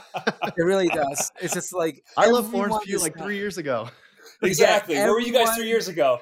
Everyone is now, and look, I love that she's getting the recognition because she 100 percent deserves it. And we knew it was going to happen too. She was going to It's be a just that it's star. that just that little bit of just like I don't know, I don't know, I don't know what how to describe it. Like I don't know if it's jealousy or what, but but it's like I knew her, like I knew her before you, bro. All right, I've been with her since like you know f- like three years ago. So Yeah. like, fuck you. Like I I've been with her since way back when she had black hair. Yeah, like but Fighting with my Fine family. with my yeah. family, yeah. Like I used Great to have movie. the uh, I used to have the Florence Pugh frown face as my wallpaper back in the day, back when Midsommar first came out. yeah. Uh, similar to uh, Ready or Not, because I'm just thinking of like the final shot of like when you just get her face smiling. But Mhm. you get in Ready or Not, we have a similar like great final shot when she's like just bloody there smoking a cigarette. Um, but that's another pair duo to keep an eye out for, um, who are going to be doing Scream Five. So Mhm. hopefully they uh, they do a really great job with that. Yeah. that project. For sure. Rooting, rooting for them big time. I also love Scream, the Scream franchise, so really hope that works out. but uh after talking all that dread horror, let's get into something that's more heartwarming. Um, the Florida Project, even though there's some heartbreaking. I Actually, it's say, not, I don't know. I don't know if it's Warm, heartwarming, heartbreaking. Actually, 'cause It's definitely hard. It's still depressing. it's still this is depressing. A twenty but, four uh, guys. It's still It's A twenty four. Yeah. Yeah. Yeah. Um, but that movie, dude. Okay, so at the time, I was dating someone who was actually from Tampa, um, and she's she was a big film. You know, like I saw, I saw, I saw like Moonlight with her. I saw like a bunch. We, we used to go to movies all the time. Um, 'cause she was also a big like film buff, and she was really looking forward to this movie for the reason alone of like you know how of how she kind of like relates to it is very relatable to her because she she it kind of would see that every now and then going to Disney and and and all this stuff. So I was excited for it. I saw it and I thought it was just very similar to eighth grade. I don't want to get into eighth grade too much, but very similar to eighth grade. It was just well, it just felt so authentic. I'm Mhm. like, and and rightfully so because a lot of the people they used in the movies were actual motel tenants. So it has that sort of authenticity, that kind of realistic feel to it. And there wasn't a moment where I was just like, where I wasn't being, where I wasn't moved. It was similar to Nomadland. I don't know if you saw, if you saw Mhm. Nomadland, Yeah. but like the entire time I was watching Nomadland, I wanted to fucking cry. Yeah. I just thought it was such a beautiful film. I was so in love with those characters. I thought everything about it was just so genuine, authentic, grounded, realistic. And I had not as emotional, but I had a similar situation watching the Florida Project. And just that ending of with her friend holding hands, running into Disneyland. I was like, I cannot wait to see what this guy does next. And Yeah. that was Sean Sean was his Sean? Baker. Sean Baker, yeah. Have you guys seen Who I think the Tangerine. Yeah. Yeah, I Yep. saw Tangerine. Yeah, which was great. Very that was the one that was on the iPhone, right? Yep. Wasn't that Yeah, shot on the I, I think it was completely shot on iPhone. Yeah, I'm pretty sure Yeah. that was that was the big hook for Tangerine. Yeah. Right, but uh, but yeah, great film. Absolutely love it. Yep. Nick, what did you think of the Florida Project? Because uh, if I can just before I go into mine, I want to quickly say that the Florida Project is it's in the top five. I'm pretty sure. Let me check my rankings here. Yeah, I think you have. I think you have it. It's- uh, or no, I think it's just outside. the Oh yeah, it five. is number six. Yeah. Oh no, it's number Yeah. five. It is actually number five. It's Oh, it is number five. it's okay, sandwiched yeah. between Ex Machina and Midsommar. Okay, Yeah. nice. Yep. So the thing that I, I mean, I think the thing that I love most about the Florida Project is kind of what Martin was saying is how real it feels, and a part of that goes into the people that they use in the film. But then, even if I'm going to go back to how great Willem Dafoe is, again, that's another movie where he just completely sinks into the character, and I don't see Willem Dafoe. I say I Mhm. forget his uh, his character's name, Bobby. Yes, hmm like that's all I see, and like he just feels so fucking authentic You're that it's, it's just time. incredible. Yeah, you're rooting from the whole time. And I forget who won the Oscar that year, but I think even you said it, Martin, that you really wanted to see him get an Oscar for that movie. Well, for starters, it was only his second nomination, which is insane. That is Yeah. think insane. about Willem Dafoe. They should And not just- every year. not They should just- just give him one. They give him a Just- nom. yeah, not just one, yeah. not just like second nomination, but you're talking about such a gap between Platoon and Florida Project. Mhm. Like it, Yeah. maybe like what three or four decades, like fucking apart. Right. But um, and he got another one with uh, at Eternity's Gate, which I feel that was like uh, that was like a a complimentary Oscar. Yeah, like, oh, but, hey, like, good job. Yeah. Yeah, That's like a Leo job, with the just gonna get- Revenant type of nom, or I guess a, Yeah. a winning. You know. Well, well I say with Yeah. Leo winning, yeah. Yeah. the, it, like Leo winning was more about the bigger picture and everything that went on with how The the, Revenant was the three or four other times he should have won. Yeah, Exactly. Yeah, so 100%. same thing yeah. with Scorsese. They were like, finally here, like it, it's your time, like take it for. Even though the part is fucking incredible. Yeah. But um, but yeah, I can't remember who won either. That was best actor, right? That was Uh, 20, yes, I actually don't know if he was going to be up for supporting or if he was going to be uh, 27 Was that Eddie Redmayne for 2017? Was that for- oh the boy. theory of everything? Mahershala is why Ali I won that like- year for Moonlight. Oh, so it was supporting. It was supporting. Yeah, supporting. Uh, Willem Okay. Dafoe, I think, would have been supporting if he if he got in. Okay, but um, but yeah, I just, I mean, it's crazy to think that was only his second nom, but the guy's fucking incredible, and uh, and yeah, I mean, I love that movie. I mean, Nick keep keeps talking. I don't know if I cut you off or not, but No, and then the other thing I love too is is the use of color in that movie too. Yes. Is like the purple. The purple just stands out so much. a lot And of I'm a- pastels. a lot of pastels and i'm a sucker for really good cinematography and when you focus on specific colors and i Mm-hmm. just love the use of color in that movie and then going back like, like you said like the ending when everything is falling apart and it's just this this rush of these two kids running to disneyland and Mhm. like it's it's and it kind of just like leaves you there to kind of like wonder what's going to happen next Mhm. you can make the assumption as to what does happen next but that's such a it, it It's, like it almost, it's it almost- magical. it, it's magical. It almost feels Yeah. like a dream. Like it doesn't Yeah. feel like it's actually I, happening. I which- interpreted it as it was it was her dreaming. That's what the way I took Yeah, it. well, that's that. That's that's the thing. Like, like, do you like? Did it actually happen? Did they actually do that, or or was it something that just she went into her head as all this as her life is falling apart around her? And Mhm. I you know that's just one of the reasons why I love it. Is just how it ends and that you know leaves you up for interpretation. Yeah, and I think one of the, like one of the heartbreaking moments in that movie where I was just like, oh my god, and which was like when we keep getting snippets of what's her name, Brooke. Well, her real name is Haley. Brooklyn, right? But what's her name? Yes. In in the movie, we keep getting snippets of her like in the bathtub. Oh, Mooney. it's You're like thinking of. Mooney is the Uh, little girl. Mooney, Mooney, yeah, yeah, Mooney. Like, uh, we keep getting the snippets of her in the bathtub, and you know, it's you don't really think much of it, and then we find out that she's actually in the bathtub because her mom is doing like escort shit and whatnot, and uh, and I remember when when like the person walks in, and kind of like you know, and then everything.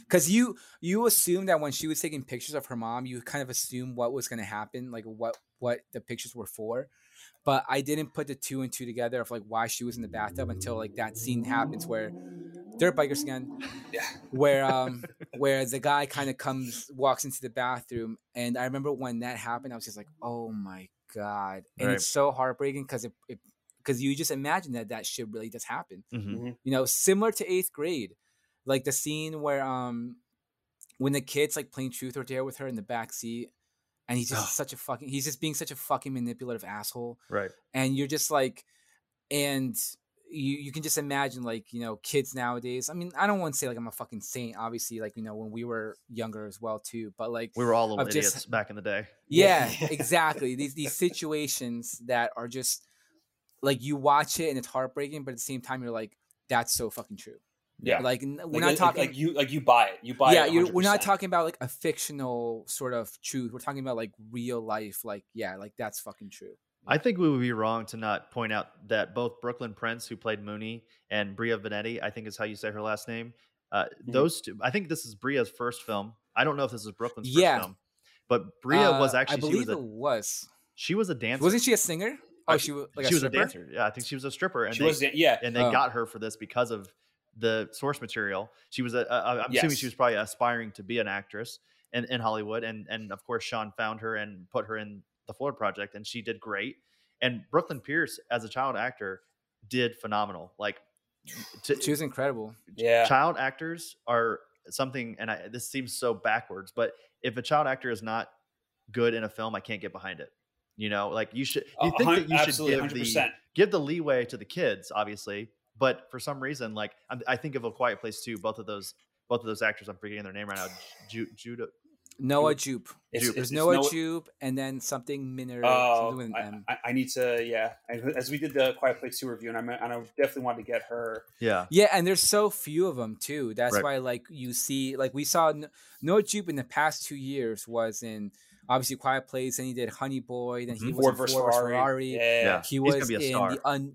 Yeah, he was Oh, in yeah. the he was in the Undoing, the Mhm. HBO show. Mhm. Um, obviously Quiet Place too. So he's really splashed onto the scene, and yeah, man, Yeah. the kid's the kid's fucking incredible. and Yeah, he then, really then you got uh, it's it's Millicent Simmonds, That's right. Yeah. who is actually She- deaf, and uh, and a Quiet Place Part Two. She she you could gonna argue she carries that movie. Mhm. Yeah, Yeah. Mhm. like she's fantastic. yeah. But so I just wanted to quickly point out that I wanted to point out Brooklyn Prince and Bria Vanetti because those two are both also and Willem Dafoe. They is were Willem great. Dafoe again. We he should get there should be Yeah. a Willem Dafoe uh, nomination for Best Actor or Supporting Actor and not give it to him every year because that's what they do at the Yeah. Oscars. They should just make a make an award for him that's like dedicated to him, not give it to him each year, and just call it Yeah, what it the- is.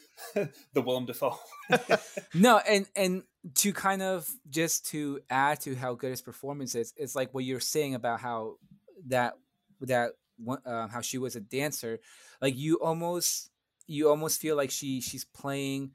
It, it's almost like natural for her to kind of play this role and play some of those Mhm. scenes and, and really kind of tune into. I, I I also would argue that she might have experienced it too. Yeah. That's what I'm Like, saying. like Yeah, so that stuff firsthand. firsthand. Yeah, so she was kind of just really kind of I don't want to say she was being herself, but in a in a sense, she kind of was. There were certain scenes where she could really tune into something that might have happened to her, and Right. really kind of really show the show and really allow the performance to kind of naturally take it. Whereas to Willem Dafoe, he literally he's by no shape way shape or form he's not a motel manager in florida but he just sinks into that fucking role Mhm. and like you said how you're rooting for him there's just moments where he's being like strict because of like motel policy or whatever but you can just tell that this dude just has such a good heart He wants And to do you good by these people. yeah, Yeah. and and he genuinely cares about these people and right. And he cares about what he does. Yeah, Yeah, and you totally buy it. Like, yeah, it's not you don't see Willem Dafoe. You literally just see this and, and just everything that's going around it. These little kids getting into trouble, breaking into these broken houses, and and just you know fucking up. So yeah, it's just such a beautiful film, and it's um it's So- heartbreaking, but it's so beautiful. Was this was the Florida Project? Was it set in Tampa or was it set in Orlando? I couldn't figure that out. I think it was Orlando because Yeah. it was by Disney World. Disney World. Right, Yeah. yeah. Okay. Yeah, Yeah. yeah. Yep. So it's it was Orlando. Yeah. Okay. Well, I think we probably have one more set, if I can say that, one more set, a pairing, if you will, of- of, Yeah. films.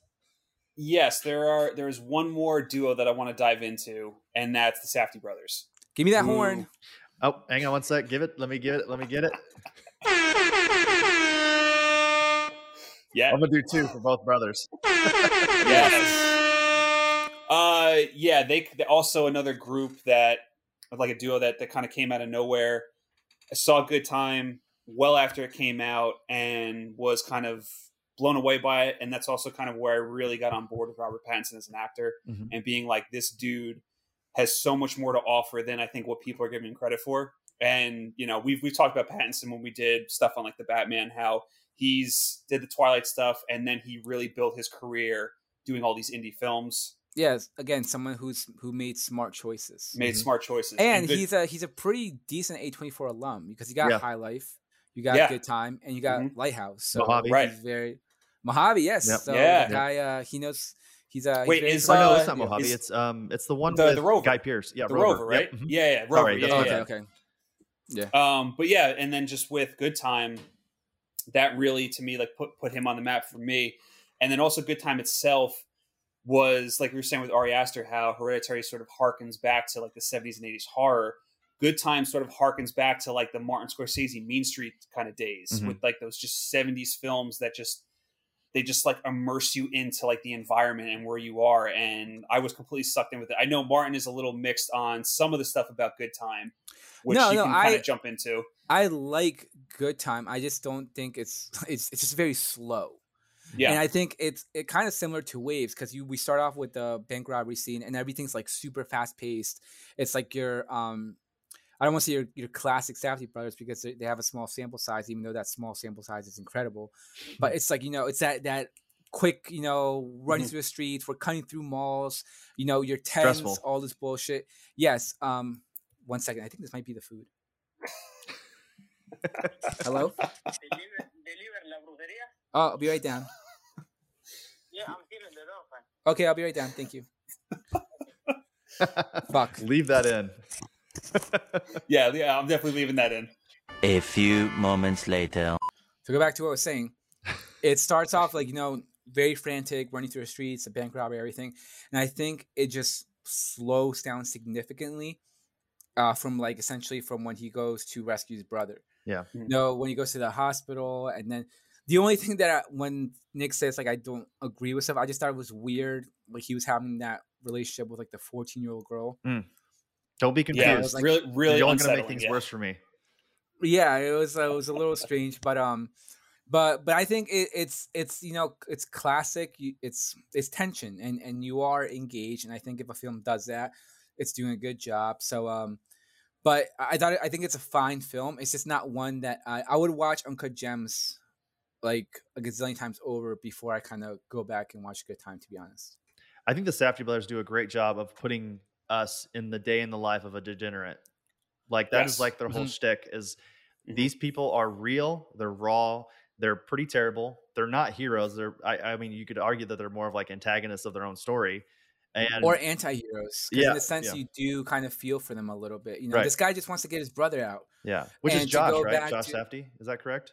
Yes, yeah, Yeah. yeah, Yeah. it is Josh. Yep. Mhm. Yeah, and to go back and to go to Uncut Gems, you know, the guy, fucking Adam Sandler's character, makes all the t- all the wrong moves, all the wrong decisions. But every single time he he made a wrong decision, I'm just like, bro, like I just want to go into the movie and be like, stop. Like, do, you, do you think that I'm- has anything to do with your preconceived notions of Adam Sandler? Like you like him as an actor, and you think, man, I wish he would just do right. Like he's so close to just doing right, but he cannot stop himself from doing the know. wrong thing. That's actually a good, uh, that's good a analogy. great way. yeah. That's a great way of Yeah. putting it. And I don't know if it maybe like maybe it's it's rooted into my mind because I kind of gave up on Adam Sandler movies. I think after Pixels. Yeah. Oh, I I, was I was way when before. I I, s- think I was And grown ups too. Chuck and Larry maybe. Or I didn't or- mind or- Chuck and Larry. I thought it or, was or, okay. or, Zo- or Zohan maybe. I thought the last like really fun entertainment movie he made was Click, Mhm. and then ever since then it's just all kind of gone downhill. it's been yeah, and then he made all the terrible Netflix movies. But oh, I think um Zohan was trash, but I think Pixels. There was a moment where I was like, I am so over this humor, Mhm. like this yeah, Adam Yeah. Sandler human. It's so it's it's over. Like, dude, like stop doing it. And um and then the cobbler was just I hated that movie so for so many reasons. And like that movie is fucking racist. yeah. Like there are so many, and not just that, but like like I want to say like in a way kind of sexist and misogynistic and all like all the right, wrong things that you can possibly do. I think that movie does. And I was just like I, I couldn't believe like how much I did not like that movie. Yeah. But um but I think he is incredible in um in in Uncut Gems.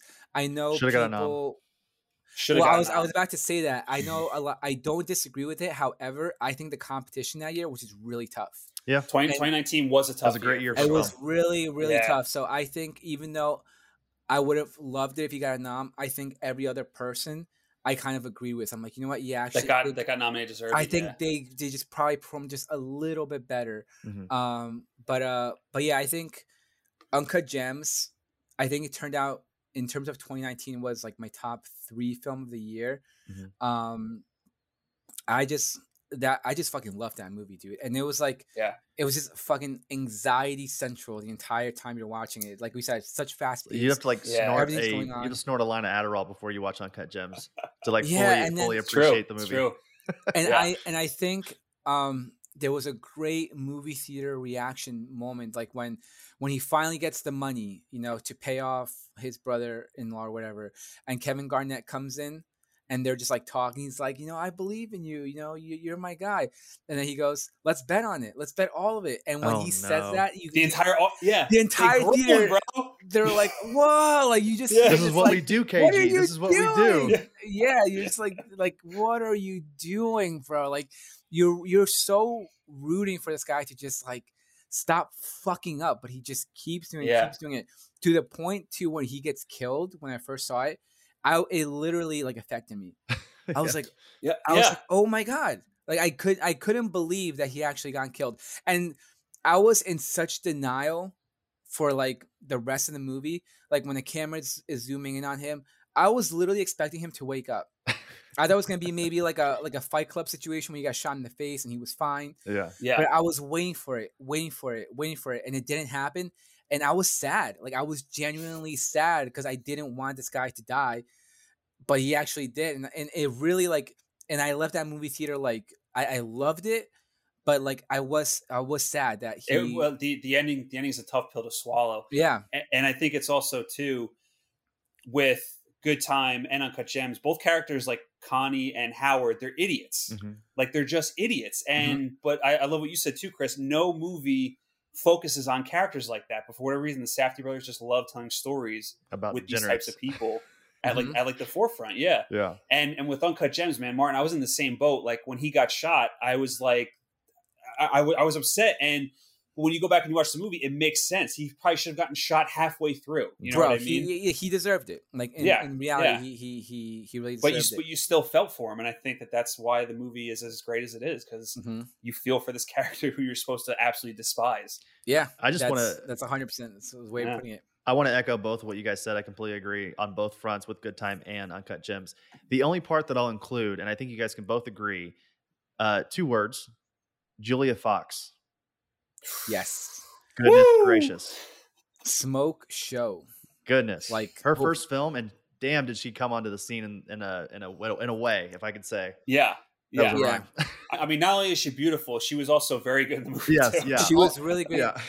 and it's just it's again it's because I I feel um like Julia Fox was that sort of piece of was that sort of character in the movie that was in a way sort of re- supposed to like represent us because even though this guy's just such a piece of shit we still care for him You know, like, and it's Mm-hmm. Mhm. just like a really great moment, like when she like gets his name tattooed on her ass, What- and he's just crying. What do He's you, like, I don't deserve it. I don't deserve it. What do you It's like think you don't, bro. You fucking don't, but No. you're Yeah. still getting it. Yeah. what do you think her wh- what is the parallel there what is her affection towards towards him howard because she is for all, all intents and purposes a, a smoke show that could literally get anybody she wants Way yet- out of his league. but Yeah. yet she still sticks around and kind of does what he wants even after everything that he's done to her Dude, man, that's that's a great question. I've actually never really thought about that before. Yeah. like, I know, I what like what about Howard just keeps her coming back? Because like they have that really great like screaming fight in the street She could've outside been with The nightclub Weeknd. after. Yeah, that's what I mean. Yeah, and she decided to Which go still- after him instead The Weeknd performs. Excuse me. The Weeknd performs "The Morning," which is like my top three favorite Weeknd songs. So that was that was also really nice for me. I'm like, oh, I fucking love this song. Yeah. yeah, yeah. but uh, but no, I think it's also in a way kind of a harnessing back to you know like the relationship in Midsommar. Like I don't want to say it's a twenty four, but it's again it's, it's that sort of notion of like just like you know just toxic relationships and how they're real and how they happen. And this is just again, yeah. You, how many times do you just see someone with someone and you're just like, why are you with them? Right. You know, like doesn't matter if it's a guy or girl. Does not necessarily because of looks or age, whatever. It's just like you shouldn't be with that person. However, they are, and it's just like unfortunately, just you know, it's it's a real thing, and, Yeah. and I think Yeah. it, it it sort of it sort of adds to that in a way too. Can I round out our Safdie Yeah. Brothers talk with? So I have Good Time at number eleven, sandwiched between Mm-hmm. Waves and Lady Bird, and I have Uncut Gems sandwich. At, I'm sorry, I have Uncut Gems set at number eight, sandwiched between Enemy at number seven and The Witch at number nine. You have Enemy at seven. That's interesting. I didn't think Yeah. um you have it that high. It was really funny too because I was watching Arrival the other day, and doesn't he do like the exact same shot in Enemy with the spider when he Yes. when they're dreaming and the Mhm. spider's in the corner, Mm-hmm.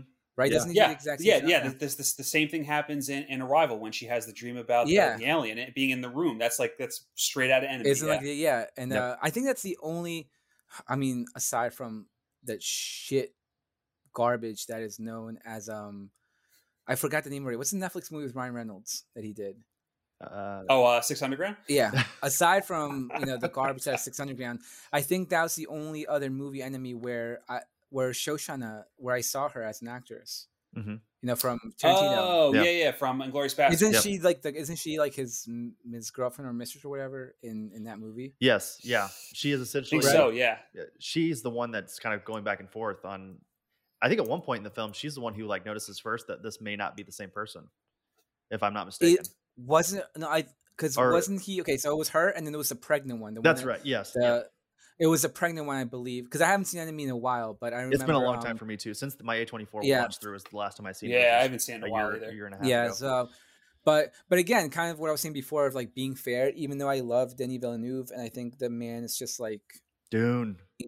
like Dude. incredible Yeah. like enemy is a movie that i wasn't crazy about Mhm. when when i first when i first i think everything else that i've seen i love um but enemy is it's that one that just doesn't really work for me Chris Stuckman. I don't know if you guys like or are familiar with him on YouTube. He does a really. I watch him all the time. Yeah. Yeah, sounds I- familiar listen, I I know it's kind of polarizing, but I really respect his opinion in the in the movie review, review world.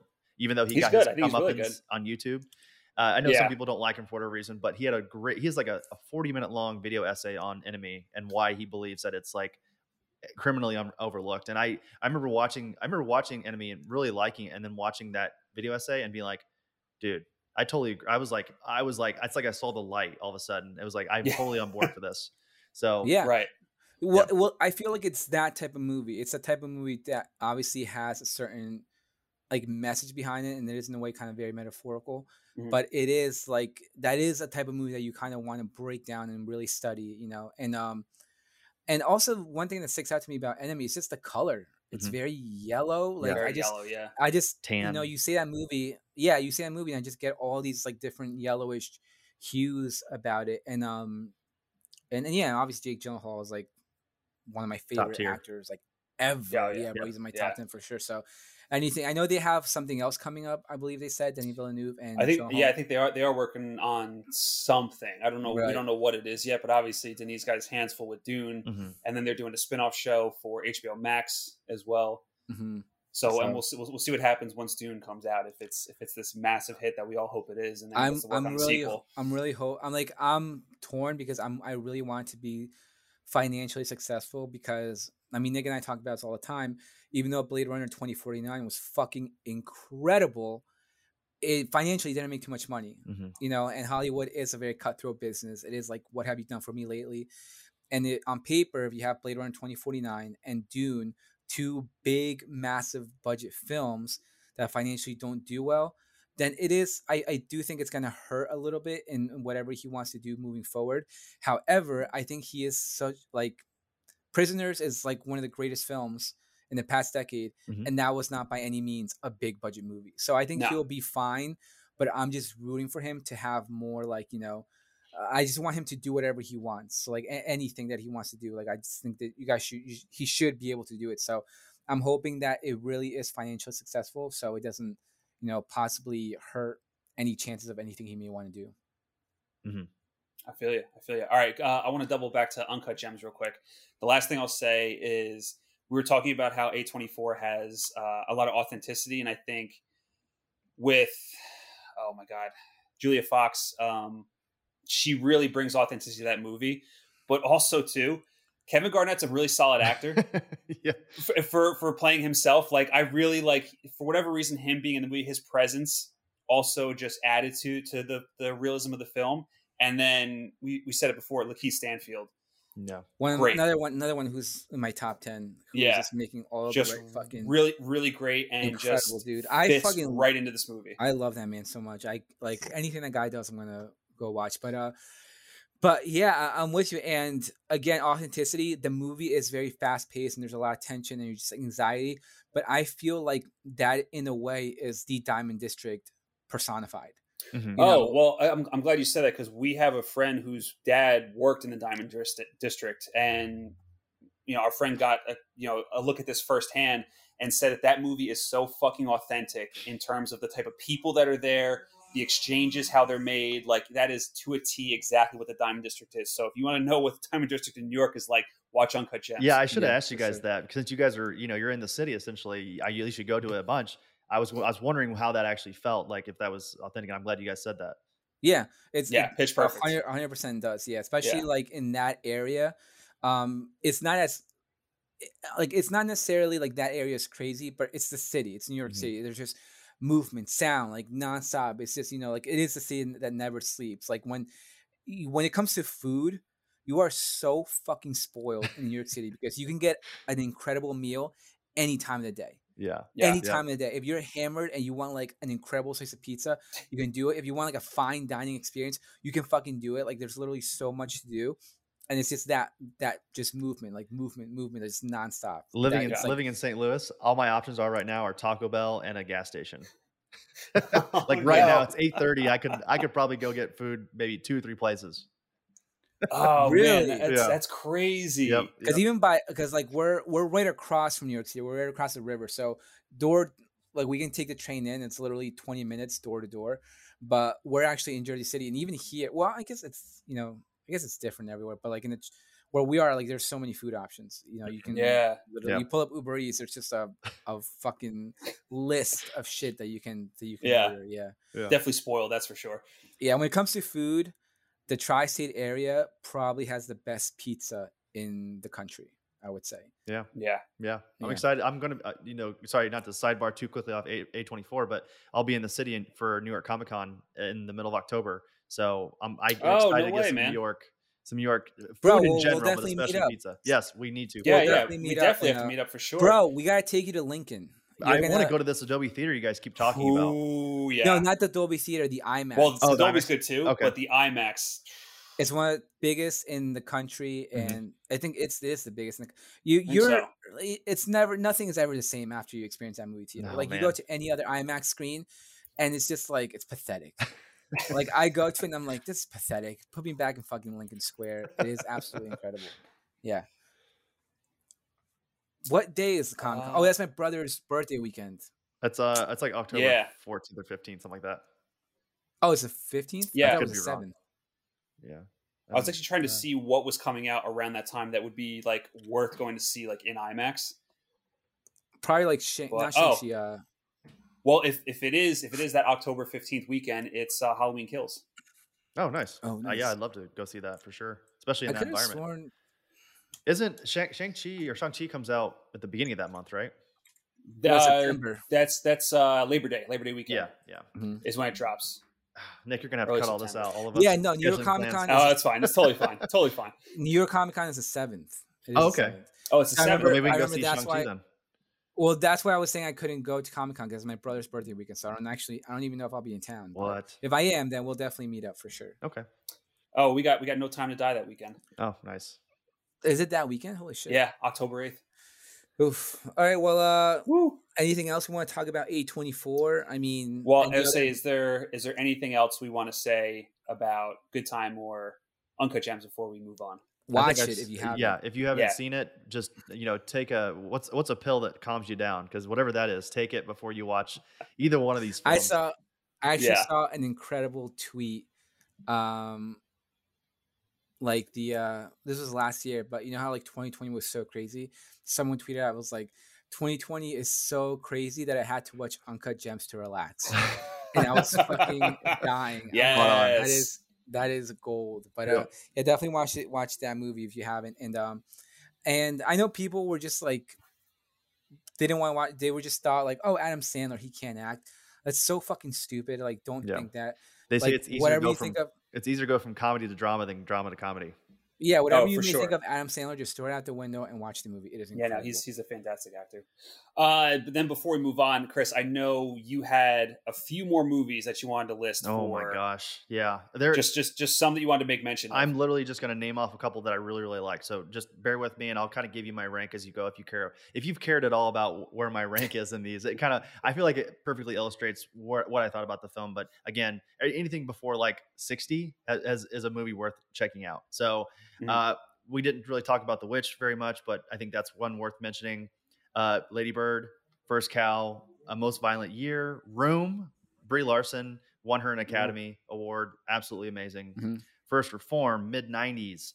Uh, 20th Century Women, I think, is one that is often criminally overlooked in the A24. I haven't seen that one. Really I haven't good. seen that one. I think this Yeah. sh- this should be shown in every single health education classroom from from here forward. Like it truly, uh, it gives a perspective of young women that I don't think a lot of movies do, and I think that's important. So You can also say that for eighth grade too, but eighth grade is Yeah. more of like a modern. It's more like modern. De- it's like it's more teenager in today's world Mhm. with like phones and all this bullshit. yeah. But it just happens to follow a girl. Right. So you know, like again, in a way, I kind of um, agree with that too. comes at night, of course, another yeah. Trey Edward Shults joint. Uh, you got uh, Last Black Man in San, San Francisco. Jonathan Majors is getting a ton of love right now because of uh, Kang, because of yeah, and he's yep. he's amazing in this movie. The Uh, movie's incredible. Yeah. Yep.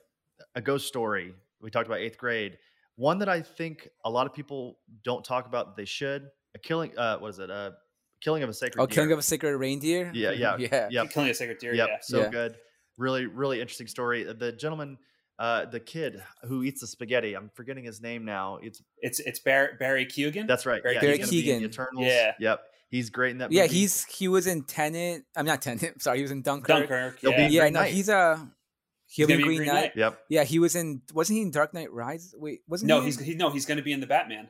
Oh, he's That's gonna be right. in Batman. Right, Yeah. right, right. Mhm. So yeah, he's another one who's like kind of flying under the radar, making Making, making good great choices. decisions. I like Killing of a Sacred Deer, uh, but I did not like the Lobster. I thought the Thank you. Lobster Yes. was like That is my hot Yeah. take in this list. Is that I did not like the lobster. no, I didn't like Lobster either. Yeah, no. yep. It was that was way that was just like way too much. It was just like you Yeah. know what is it? Roman? What's his name? Uh, Roman Pa. Pal- what's his L- It's The uh, Yor- director? Yorgis Yor- Yorgos Lanthimos. I, I can't. Yeah, yeah, yeah. He also did uh the favorite Yep. Yep. with uh, Emma Yes. Stone and all them. Yeah. Yep. I mean, I, I like him as a director. I think he's good, but I just thought the Lobster He, was a little he has too art talent, house for but it, that is yeah, he is very much like what is what's the theme here? You know, let me wrap Yeah. my beard. He Really has, he, he has a very unique voice. yeah, absolutely. Yeah. Uh, I want to talk about Spectacular now. That's kind of like one of their first films at A24, but Miles Dude! Teller is so good in that movie. I absolutely adore that movie. I think Shailene Woodley and Miles Teller in that Yep. movie are incredible. It is so charming. Mhm. Um, I was blindsided when she got hit by a car. I was like, "Wait, what the fuck just happened?" but uh, but I absolutely love that movie. It's I think it's like a really good sort of like I want to say like um in a way like a modern day kind of like romance. Mhm. You know, I don't really consider it like a rom com, but it but it's just like you know these two young people like the sex scene that they're having is so like it's just like charming and fun to watch. Like, Yep. should we take our clothes off? Yeah, I think that movie is incredible. It's a really good movie. Yep. That's a that's a good call. I love that movie. hmm Uh, I will say really quickly, uh, I would also take my clothes off and follow uh, Scarlett Johansson into whatever van that she has from Under the Skin. Like, I don't care Oh if my she's a robot or an alien. Holy shit! I forgot that Under the Skin was A twenty four. Yep. Yeah. Yep. That's So- another one that has great sound.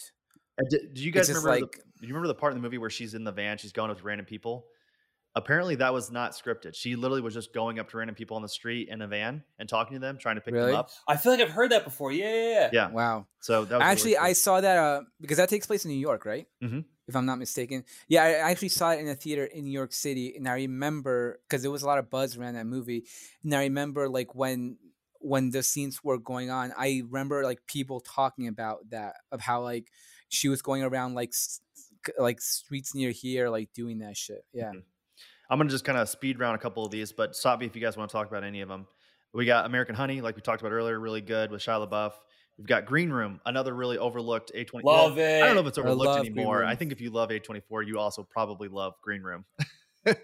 with uh, Patrick. And that's got that's got Steven Stills, the talent from Scott Pilgrim. that's Yes, right. it does. That's right. Yeah. Yeah. Have- Have you guys seen Boy State, the documentary? I have no, not, but I no. no, but I want to. I heard it's good. Very good. Yeah, I have it up here at number 31. Uh, we talked about Cretia Locke with Tom Hardy is another really good one. Oh, yeah, wow, that's A twenty four. Mhm. Yeah. it's one of the earlier films. What was that? Twenty thirteen? Was it? It is 2013, 2013. Yeah, Steven Knight Oh, was shit, the director. Yeah. And Yeah, a young yeah. Tom Holland as well as his kid. If you remember on the phone, he's talking to Tom Holland. Oh, Oh, I didn't know that. Yep. Holy shit. Yeah. Yep. Okay. So Wow. that's that's another really good one. I think that gets overlooked. I'm just going to say a couple more here. We've got uh, the Vanishing of Sidney Hall. I love every single thing that Logan Lerman is in. Absolutely love.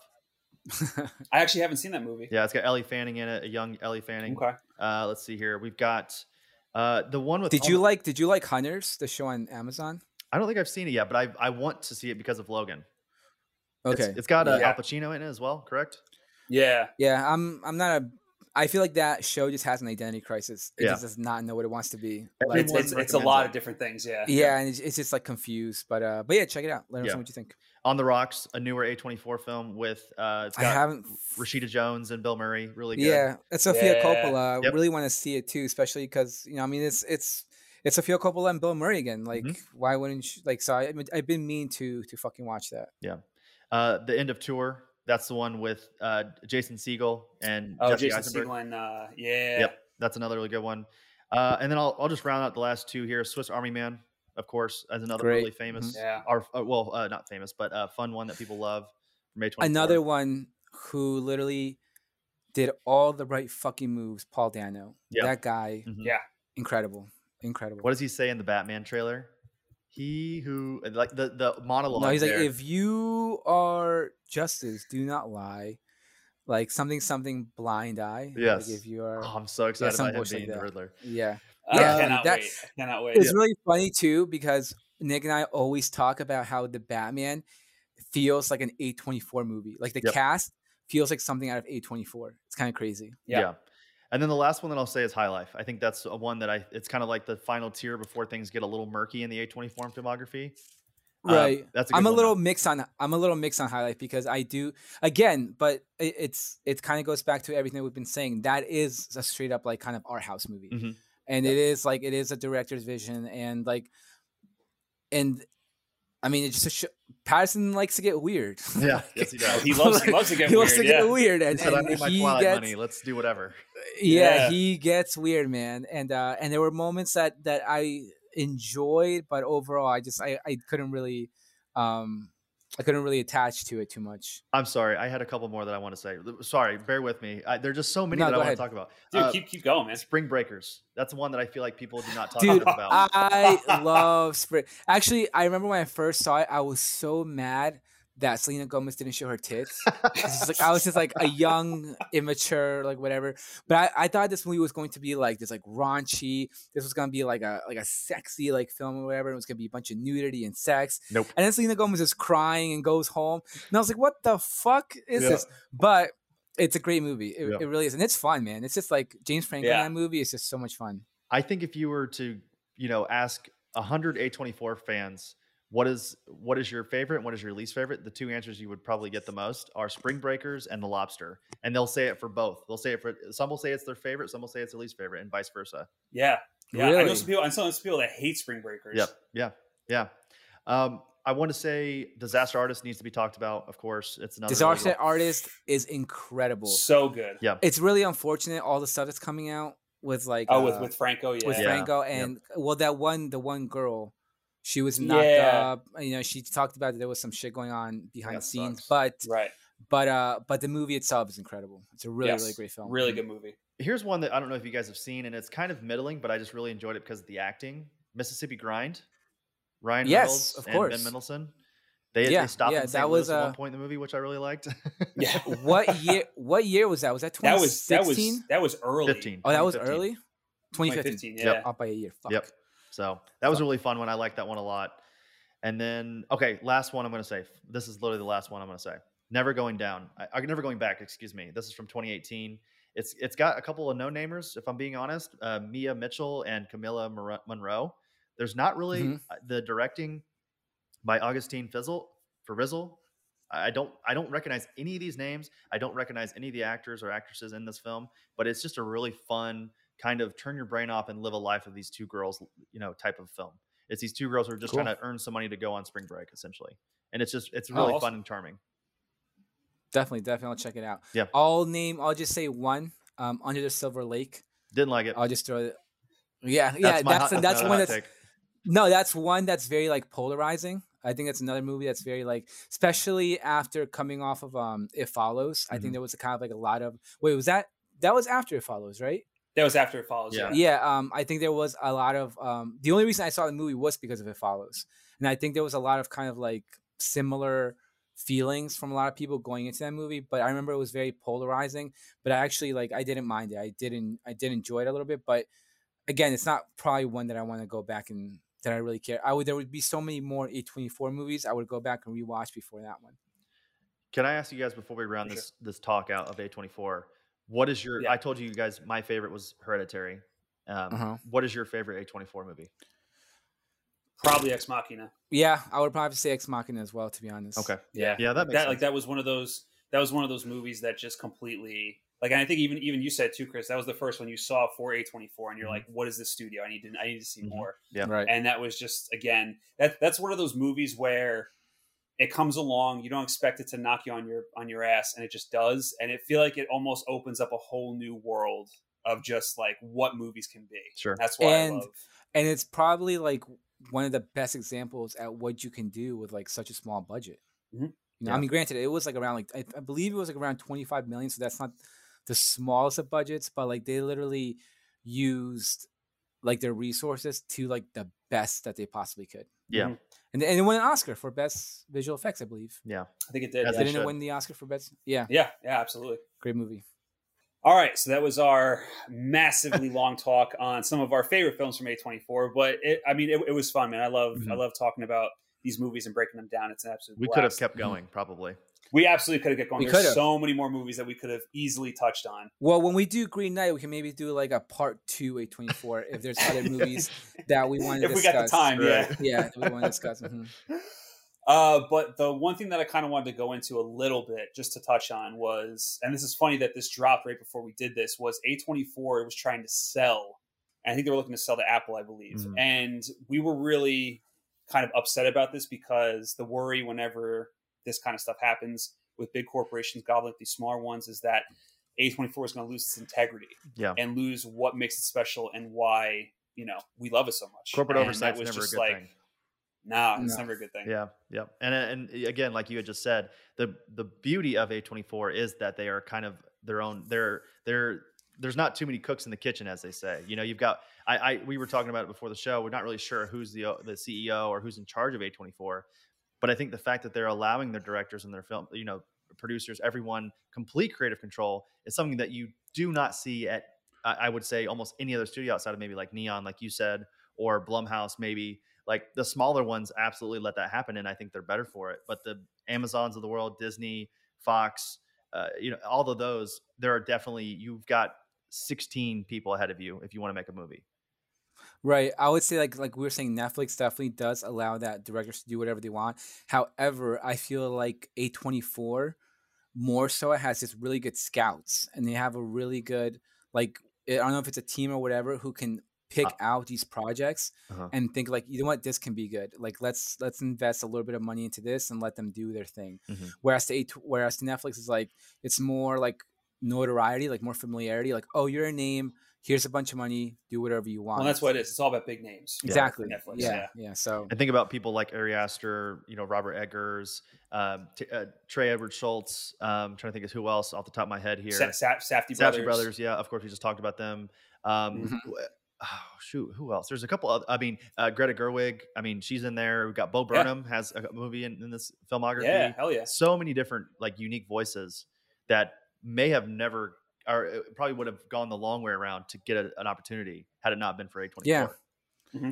and then but then every now and then you have your your like for example claire denis who did high life Mhm. you do have every now and then like that one sort of like i don't want i don't want to say veteran but that sort of like well-known name in like the cinema world because i think if you go to like a casual movie fan they probably won't know claire denis but like if you're smart like us you you would you you kind of know her her background and and her sort of a like where like everything that she's done in the past and all the great films that she's done so i do think it's it's a very nice blend but more so finding like these sort of um kind of like younger not not younger but these like talents are going Fresh under the radar yes exactly mm-hmm. for sure. Uh, all right, so before we sort of wrap this all up, uh, I guess it's a good time to mention the Green Knight. Yes, The Green, the Green Knight. We're actually going to collab with uh, with you guys next week that's right. when we do an official review for it. But before we get to that, I guess I'll just kind of start off by saying that my expectations for this are sky high. When this second trailer dropped, I had the same feeling watching it as I did Blade Runner 2049, just with the imagery and the music and just everything about it. I still don't know what to completely expect with this movie, but I feel like it's going to be an insane journey. It's got a sick cast, Mhm. and I cannot fucking wait for it. Yeah. and i'm uh i always say put sean harris in everything Yeah. i love sean harris so much Yeah, Yep. that guy's got like one of the most perfect villain voices in the world he does. I think I, I would say the same thing about Joel Edgerton. I think he I love every single thing that he's ever done. So from everything Dude, from The Joel Warrior Edgerton, to man- comes at night and everything. yeah, Yeah. and even his directorial debut with the gift i thought was like i thought the gift was great Mhm. Yeah. um it, it was the gift right yeah, the gift. yeah with jason bateman that's and yeah that Yeah. movie that movie was that's another one that's fucking chilling the fi- when he's watching back what he recorded i don't know if you guys saw that movie but when he's watching Uh, I have not seen it now. have you seen it chris I have not. No. Oh dude you gotta check it out i'm not gonna say it then i'm not gonna spoil it Yeah, don't uh, You know what Yeah, I just it's really, realized? really good. This, this I feel I feel terrible just now realizing this, especially us talking about Ex Machina as much as we have. I can't believe that Alicia Vikander, Van Canter is in this film, and I didn't realize it in, in Green Knight. yeah Oh yeah, I had yeah, no yeah, idea. Yep. Yeah. That was Hell yeah. That's a that's well, a well, pleasant that's what I mean. Like just, just, uh, just like the cast that, and I think it's like all these characters are different people that Dev Patel is going to encounter on his journey. But I just love just who they've picked for for these roles. It's just Mhm. it's awesome. And, a, Yeah. and That's story, one, that's one of the things I'm looking forward to most. the sto- a story that we've heard a hundred million times at this point. The the Knights Mhm. of the Round Table, getting it from another perspective. Because have you guys seen that video that A24 put out of basically describing each character that's going to be in the film and their connection yes, with each other? Yes, That's so cool, Yeah. and I love the fact that they're, Yeah. they're kind of highlighting a character that has been in the tale all the time, like in every single tale of Knights of the Round Table. And this tale that apparently only has one copy of it in the world that's based around this Right. Darwin character is so cool. And I think that David Lowery is going to probably knock it out of the park. I, I have absolutely no. I I would say at the end of this year, I'm going to call it right now. I'm going to call my shot Babe Ruth style. It's either going to be Dune or The Green Knight as my favorite film of 2021. i'm saying it's gonna be dune Um, Yeah. i'm like so sold that dune is gonna be yeah. like You also got Last Night in massive- Soho, and there's oh, there's going to be so many good movies this year. dude Last Night in Soho is like one of my most anticipated. I'm a huge Edgar Wright fan, so Yeah. I cannot wait for uh for Last Night in Soho. That's when I'm really. I've been looking. For, I've been waiting for that fucking movie forever, and that trailer was incredible. Yeah. Trailer was really so good. I cannot wait. Yeah. Trailer was really good. But with, with with the Green Knight too, I'm I'm also happy for for Dev Patel that he gets a nice a nice meaty starring role for him, and I, I think he's also going to crush it too. Yes. Yeah, Because the movie, the movie, the movie's going to be completely on him. Mhm. He's the guy we're going on this journey with, and I, I think he's going to to carry it.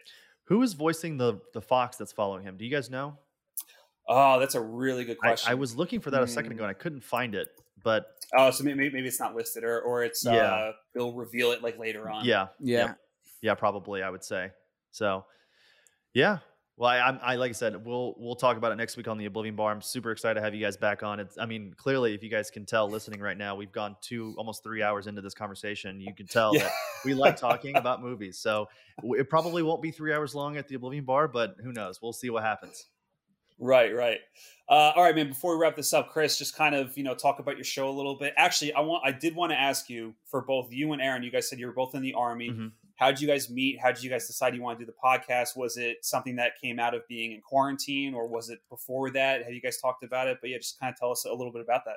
Well, so based on our lines, our the the episodes that we both put out from the F and Nerds and from the Oblivion Bar, I think we kind of started at very similar times because back in the day, in 2010, I joined the military right out of high school, and Aaron and I were in the same platoon, and he was actually my superior. He was my sergeant of my platoon, and uh, our first encounter was kind of tough. He kind of put me in my place really quick. But after that, I think he saw a little a little twinkle in my eye, maybe a younger version of himself or something, because we immediately connected uh, on similar loves of comics and movies and music. We we both love Daft Punk, and that's kind of like our original connection was Nice. Bro, loving Daft Punk. That was- bro, I you're actually- talking. You're preaching to the choir. like Daft Punk, I've always said, me and my best friend Chris, we've always said, if there's one person that we could have seen live, Mhm. if there was, if we could just pick one, it would have been Daft Punk. It's unfor. I don't know if you remember this, but back in 2017 when Random Access Memories came out, there was like rumor circulating that they were going to be making that they were going to do a tour and they were Mhm. going to hel- they were going to start off by headlining Coachella that year Yeah.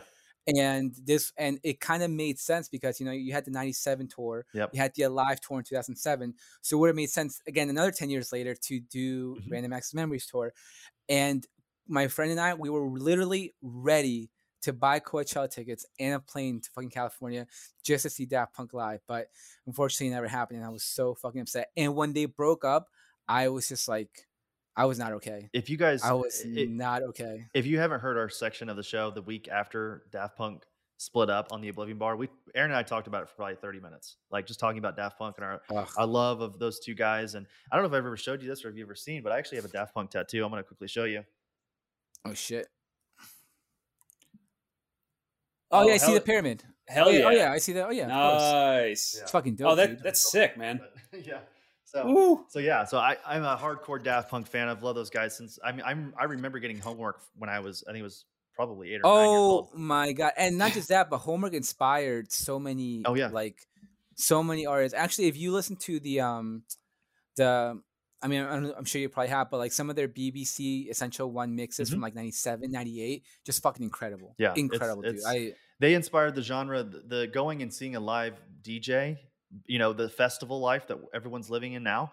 Uh, Daft Mhm. Punk was a forefront. They were a pillar in that in the beginning of that that sub Of you know, culture. So they made yeah, they also made like the event. underground scene too. Yes, Yeah, absolutely. yeah, for sure. A- a And, lot of uh, those French, you know, electronic artists kind of started that. Yeah just as another well Mhm. just as not another- but like yeah now like we're, we're seeing this like another kind of like we were talking about justice before they're all another like french duo that's Mhm. just fucking incredible who also just kind of have this big production and whatever but Yeah. but yeah Daft Punk's incredible i can talk about Daft Punk for days yeah Well, so essentially, that's how Aaron and I connected. Essentially, what we just did here, and we were friends. We would hang out every single weekend when we were in the military. I would go and stay at his house in Savannah, Georgia, where we were both stationed at at Fort Stewart. We would karaoke all weekend. We we we actually played Pokemon for a while while we were in the military competitively. Uh, we were ranked in, in, in Georgia at one point. Uh, it was really cool. Uh, and then eventually, I got out.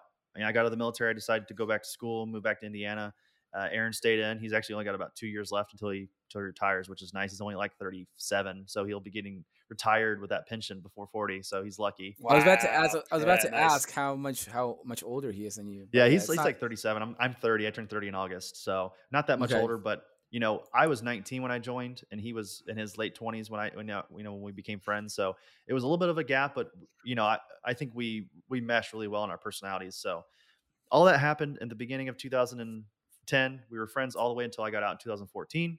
Then we be, we we stayed friends throughout all the years. We connected all the time, talked about all the new releases, comic books, everything that in nerd culture. And then COVID happens. 2020, we're all stuck at home. We've always talked about we wanted to do something, whether it be a YouTube channel or something that deals with talking about the weekend review of nerd culture. And I came up with the idea of the Oblivion Bar. I was actually going to do it by myself. And then I went to Aaron and I said, Would you like to go on this venture with me? And he was like, Absolutely. And that's how the Oblivion Bar was started. April 2020 is when we put out our first episode, and we've been chugging along since.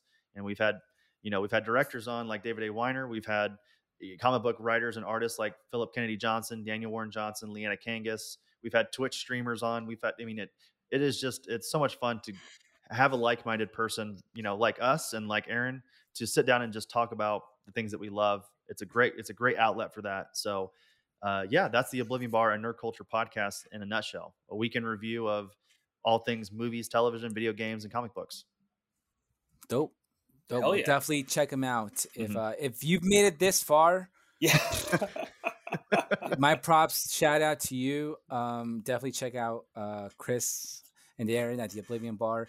Uh, obviously, if you enjoyed this conversation, if you enjoyed his take on everything, um, definitely go check him out. And you know, if you like this, I'm sure you're gonna like his other stuff. So Mhm. Our shows are very go over there. comparable. I'll, I'll say that for sure. I think, uh, you know, Nick and I have talked about it privately that I think production in podcasting is so rare. You know, a lot of times people think you can just get in front of a phone or a mic and talk, and it's not. That's not what podcasting is. It's so much more than that. It's marketing and it's networking and it's uh, you know production value and everything. I mean, uh, very similar to like say a, film set or something like that. Like production is Mhm. so important. And I honestly, truly, I'm not trying to butter you guys up because I'm right in front of you. I truly respect the production value you guys put into your show and the you know the the conversation and the the chemistry you guys have is, is something that a lot of podcasts should should definitely uh, aspire to be. yeah, I think it Oh, just goes thanks, to man. show this goes to show how great of actors we are because we actually hate each other. so uh, Fuck that guy. yeah, yeah, I'm just like, Yeah. Yeah. But uh, but this was a blast. Yeah. I definitely uh, so much fun, man. Mhm. I definitely enjoy this a lot, and I'm uh, looking forward to to uh, the next collab. And I'll if there's for whatever reason a movie that I forgot to talk about, I'll try to sneak it in after the, uh, the Green Knight review. That's right. Yeah, That's right. Mhm. All right, Nerds Nation, thank you guys for joining us. Make sure you follow us on all of our socials, keeping an eye out for that big, beautiful FN logo. And with that, we'll catch you on the next one. bye.